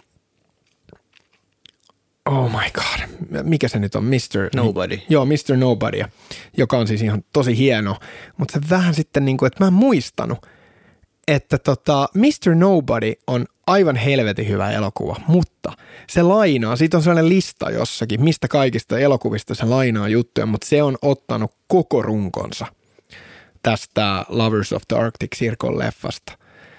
Et siinä on ihan identtisiä siis kohtauksia.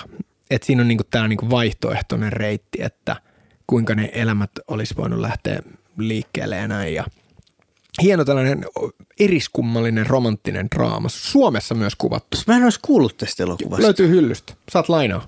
Joo. Uh, paras elokuva on kyllä mun mielestä se Truman Show. Siis niinku taas Se sille, on että hieno. Niin, niin mi- helvetin mielenkiintoinen idea, että sille, että sä oot adoptio joku vauva, joka tota, sijoitetaan niin kuin tällaiseen rakennettuun studiokaupunkimestaan ja kaikki muut on näyttelijöitä sun ympärillä. Siis niin originaali, niin mahtava idea.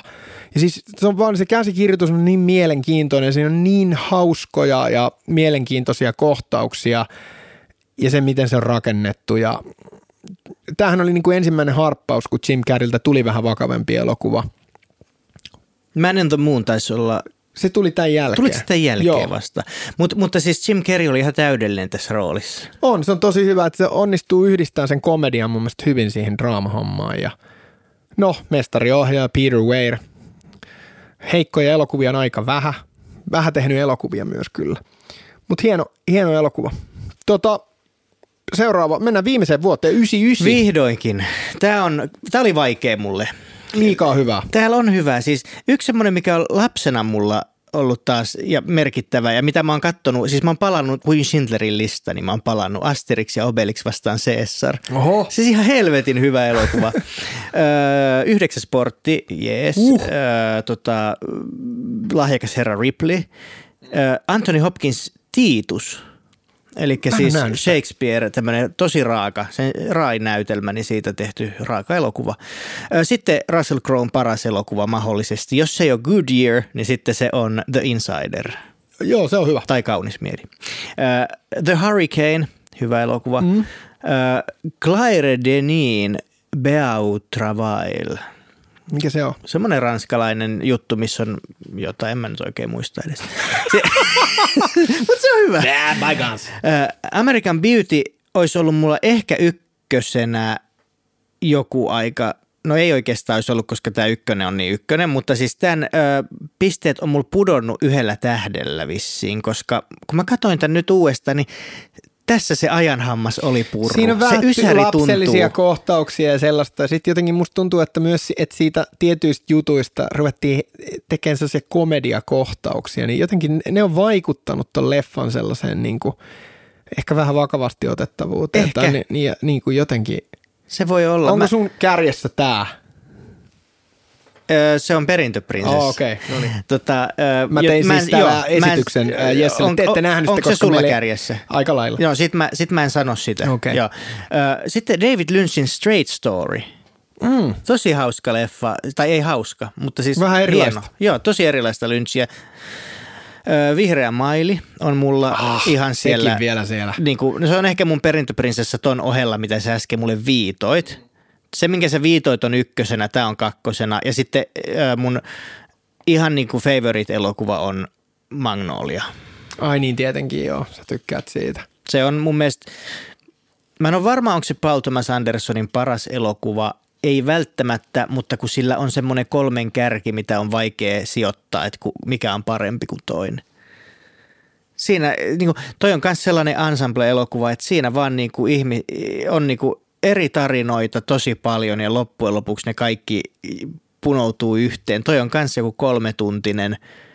Se on ihan siis, ei voi sanoa mitään, kun sen on nähnyt. Se vaan on niin upea. Joo, pitäisi katsoa ehkä se uudestaan. Mä oon nähnyt sen vaan yhden kerran ja mä muistan, että mä vaan petyin siihen silloin. Että niinku tavallaan mä, niinku mä, mä fiilistelin sitä just, että se on tällainen episodileffa, pitkä elokuva, kummallisia storeja. Mutta sitten jotenkin oli vähän se, että mikään sitten ihan niistä ei kolahtanut mua ihan niin täysillä. Ja sitten se sellainen omituinen loppuratkaisu vaan tuntui mun mielestä vaan vähän tyhmältä siinä. Ja Mutta tuossa on nyt vähän samanlainen asia kuin, että se iso mm. hämähäkki yhtäkkiä ilmestyy sinne No on, mutta enemmän tossa, huoneeseen. siinä ei jääty vellomaan siihen sillä lailla. Se loppui vaan saman tien siihen. Niin tota, mi- onko siitä kauan aikaa, kun sä oot nähnyt ton? No, do the math. Se oli silloin uusi. Siis silloin uusi elokuva. Kyllä. No, sulla on korkea aika katsoa. Joo, et vois katsoa uudestaan. Tuut katsoa mun luoksessa. Näin se varmaan menee. Aina puhutaan näistä, ei oikeasti ikinä hengata, ei ikinä nähdä. Jesse, hei käykö tänään? Se, hei saunutaanko tänään? Äh, Vähän nyt liian myöhään tulee kutsu. Hei Jesse, katsotaanko joku leffa tänään? Ei voi, mummo on käymässä. Hei Jesse, mennäänkö kahville kaupungille? Äh, Selkävaivoja. Oh my god, mies jolle ei koskaan käy, mutta toi pullaa tänään, niin saat kaiken anteeksi sen Kiitos. takia. Joo. 99, niin kuin, mä jatkan mainitsemista. Mä voin niin kuin, lopettaa sen mainitsemista, että jotenkin mitä lähemmäs tullaan tätä 2000-luvun vaihdetta, niin se helvetin niin kuin sarjakuvamainen, soundtrack-painotteinen, se music television meininki silleen, mä oon jauhanut tota koko Best ajan, mutta se Kiss. oikeasti se on niin vahvana ja taso rupeaa laskemaan, koska yhä mitä niin kuin lähemmäksi tullaan 2000-lukua, niin voidaan puhua tietyistä hyvistä ihan niin kuin, niin kuin fantasistisistakin elokuvista kuitenkin sellaisella pienellä ajatusviivavarauksella, että justiin, niin kuin puhuttiin vaikka tuosta American Beautystä, niin ne on vähän on syönyt. Että vähän, vähän tuntuu lapselliselta joku jutut, että silleen jotenkin tuntuu, että on menty joku tyylittely, ajankuva tyylittely edellä, eikä niinkään se, että miten tämä voisi olla vaan helvetin hyvä leffa. Jos siellä on sellaisia tiettyjä tyyliratkaisuja just American Beautyssä, mitkä ihmetyttää. Ja silleen niin kuin ehdoton tämän ajanjakson elokuva, joka on kova, Matrix. Mutta silleen, että siinä on just silleen hauskaa, että siinä soi niin kuin joku eh, tietynlaiset biisit taustalla, se sen teknokulttuuri taustalla, mutta se on ihan helvetin upea elokuva. Ainut Matrixin ainut ongelma on, että se sai niin huonoja jatko-osia, että se mun mielestä vaikutti vähän melkein jopa tähän ekaankin. Mä en, mä en, mä en ole kova Matrix-fani ollut koskaan, mutta siis musta on hauskaa se, että teki niinku kaksi huonoa jatko-osaa sille, ja sitten nyt ne palasi, että nyt ne niinku tuo sen oikealle raiteelle, ja nekin taas huono jatko-osan. Siis ei, ei, vaan siis niinku just kakkonen ja kolmonen Matrix tuntuu helvetin hyviltä elokuvilta verrannolla siihen uuteen. Oikeasti mä katoin sitä joku puoli tuntia päälle. Se, se sellainen TV-elokuvamainen, joku sellainen ihme YouTube-meemimäisyys, mikä siinä oli, se oli vaan aivan hirveetä. Se oli aivan, ihan siis oikeasti ihan hirveä elokuva katsomatta paska. Tota, no, no siis siellä on vähän, vähän samaa, samaa sukulaisjuttua niin kuin mun mielestä samalta ajalta, niin just Fight Club, joka ehkä, et musta tuntuu, että sit jotenkin mä katoin sitä silloin niin paljon ja näin. Se on ehdottomasti edelleen aivan loistava elokuva, mutta ehkä se ei ole enää mulle niin tärkeä, kun se oli tähän aikaan. Mä jotenkin tykkäsin sitä vallankumouksellisuudesta, että on rikottu sääntöjä ja on tällaisia ää, mystisiä, outoja suuntia sille, että mitä tämä nyt edes tarkoittaa ja outoja käänteitä, reittejä sille, että perustetaan joku ihmeen klubi, missä jengi hakkaa toisiaan ja se skitsofreeninen ilmapiiri ja kaikki, mutta nyt se ehkä tuntuu vähän vähän niin kuin, ei nyt lapselliselta, mutta ei vaan enää niin äh, hämmästyttävältä. Mulla ja mummolla on tommonen klubi, siksi mä en pääse sun kanssa ikinä mihinkään. Näin, näin se on, näin se on. Hakkaatte toisianne Joo. siis. Mahtavaa. Tota, hyvä komedia. Mä oon komedia heitteri, mutta Office Space, aivan helvetin hyvä komedia. Pakko name dropata tähän sitä väliin. Sitä kehuu moni. Mä en ole nähnyt sitä. Se on tosi hauska. Luulen, että tykkäisit. Katsotaan sekin, vaikka ei oikeasti katsotaan. katsotaan. Laitan lista, listalle. Joo, ja tota, no, äh, no siellä on se Man on the Moonhan on ysi, ysi tehty. Hemmetin mielenkiintoinen ja hauska koomikko biografia. Mä taas en oikeastaan ikinä tykännyt siitä elokuvasta hirveästi. Ja mua ärsyttää Andy Kaufman. Joo, että musta tuntuu, että toi elokuva ja Jimmy Carreyn se paneutuminen rooliin, se on parempi kuin mitä Andy Kaufman oli. Ja se, hän tekee tästä helvetin hyvän leffan. Joo, ja se dokumentti oli hyvä tästä. Joo, se oli hieno. Tota, äh, name dropataan tässä vielä name dropataan. Mitä mä puhun ihan typeryksiä. Ei vaan sit dropataan tässä nyt vielä yksi tällainen Bubbling Under-leffa. Tämä oli, niin, oli tuollakin hyviä elokuvia, niin Summer of Sam, joka on mun, mun ehkä suosikki Spike Leeltä. Sitä mä en ole nähnyt. Se on vähän erilainen elokuva. Siinäkin määrin, että kun sillähän on aika usein niin kuin musta, musta yhteisö on jollain tavalla kuitenkin framilla, niin tässä on niin kuin tällainen enemmän, olisiko ne jotain niin kuin, vähän tällaisia mm, Italian amerikkalaisia tyyppejä. Eli eletään sellaista kuumaa kesää 77, kun sarjamurhaaja velloo siellä New Yorkissa. Ja, Do the right thing with white people. Joo. Ja tota, siinä on hyviä hahmoja, mielenkiintoinen sellainen ajankuva, hengausjuttu. Tosi aliarvostettu, vähän unohdettu elokuva myös. Toi on mun Disney Plus katsomislistalla, mutta mä en ole vielä Kato se. sitä. Aivan tosi Joo. hyvä. Siinä on jopa vähän sellainen Scorsese vibe mutta kuitenkin sä tunnistat Spike Leein tyylin siitä silti. Mä tykkään Spike Leeistä kovasti. Se on tota, esimerkiksi Malcolm X, minkä mä tuossa mainitsin aikaisemmin, niin siis Spike Lee on niin paljon hyviä. On, sillä on kyllä se selkeä sellainen niin kuin tyyli elokuvissaan. Mut, Shit! mutta tota, ää, elokuva, joka on kasvanut mulla aivan mielettömästi, niin ehdottomasti silleen niin kuin siinä ensimmäisen perintö prinsessan paikalla, niin yhdeksäs portti, joka on mun suosikki Roman Polanskilta.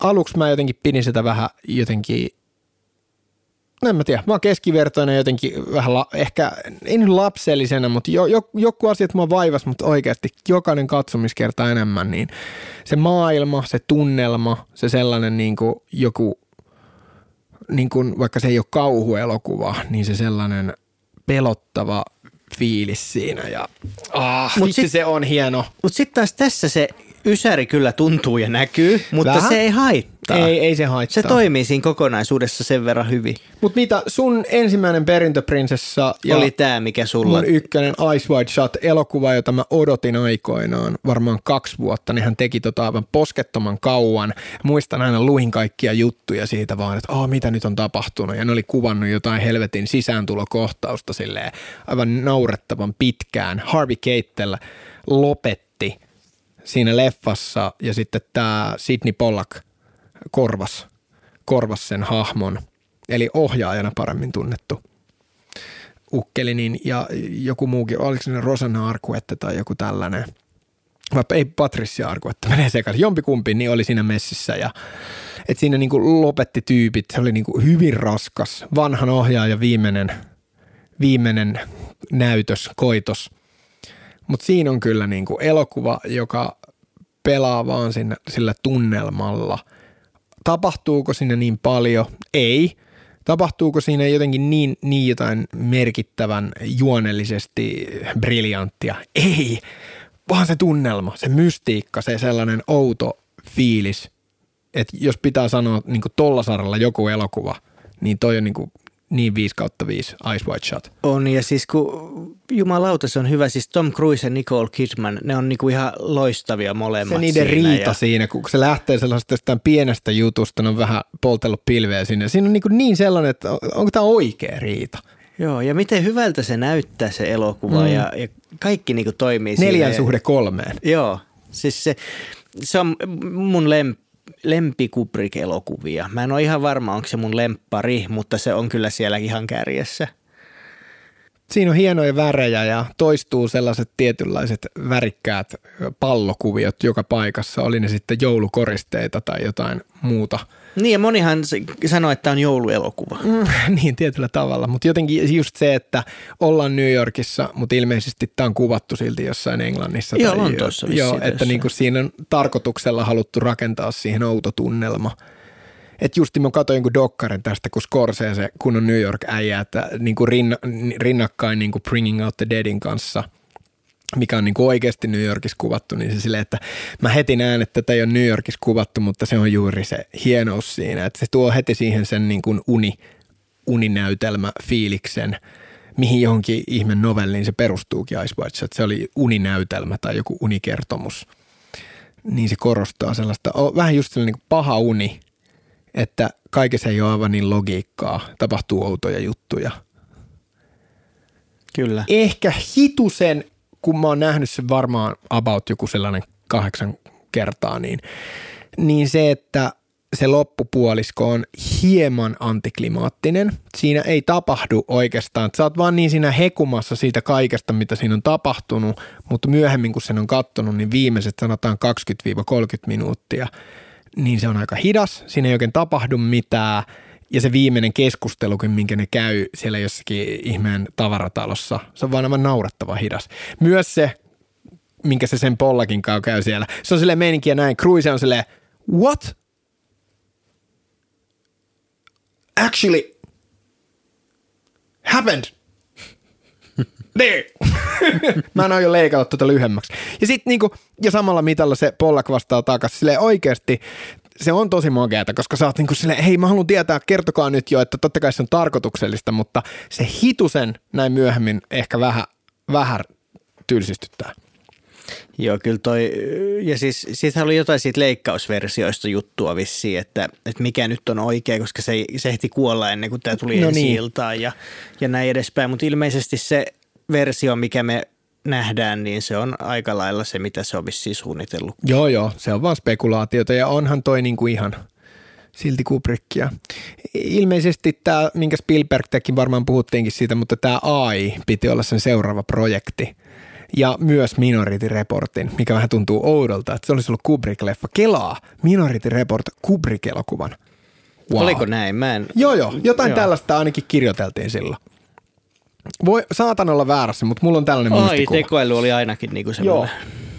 Et mun mielestä siinä ekalla puoliskolla Spielberg on mun mielestä niin kuin saanut, saanut siihen sen fiiliksen.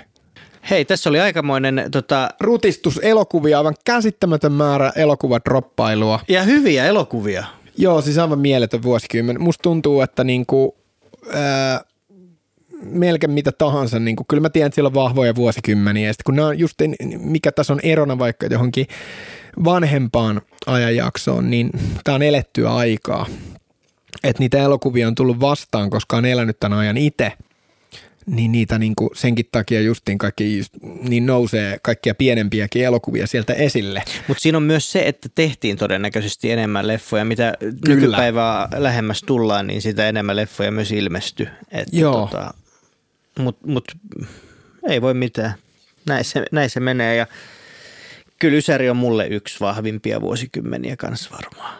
kyllä se niin kuin jotenkin mä, mä yllätyin, koska mä oon ehdottomasti tällainen niin kuin retrofiilistelijä, vintakääjä, että 60- ja 70-luku, yes. Ja jotenkin tuntuu, tuntuu, että siellä ei ehkä ole yhtä paljon niitä elokuvia, mutta sitten ne elokuvat, mitkä siellä on niitä sellaisia sydämen asioita, niin ne on mulle vaan niin, kuin niin isoja juttuja. Mutta tota, eikö tämä on nyt aika luonnollista, että me kurvataan tästä sitten muualle, että seuraavassa listauksessa varmaan 70-luvulle hypätään.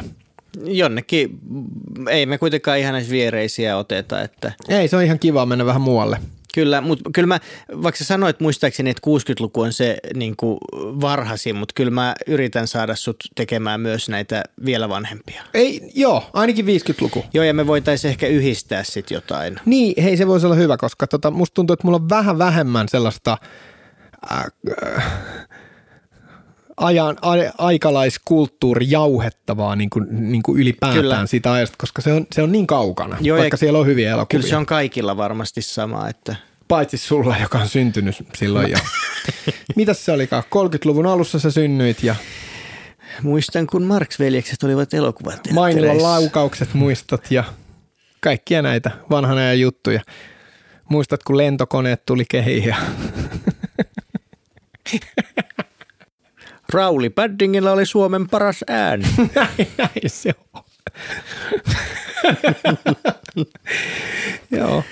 Kiitos kaikille. Kiitos kaikille. Tässä pureksittavaa ja tota, palaamme asiaan.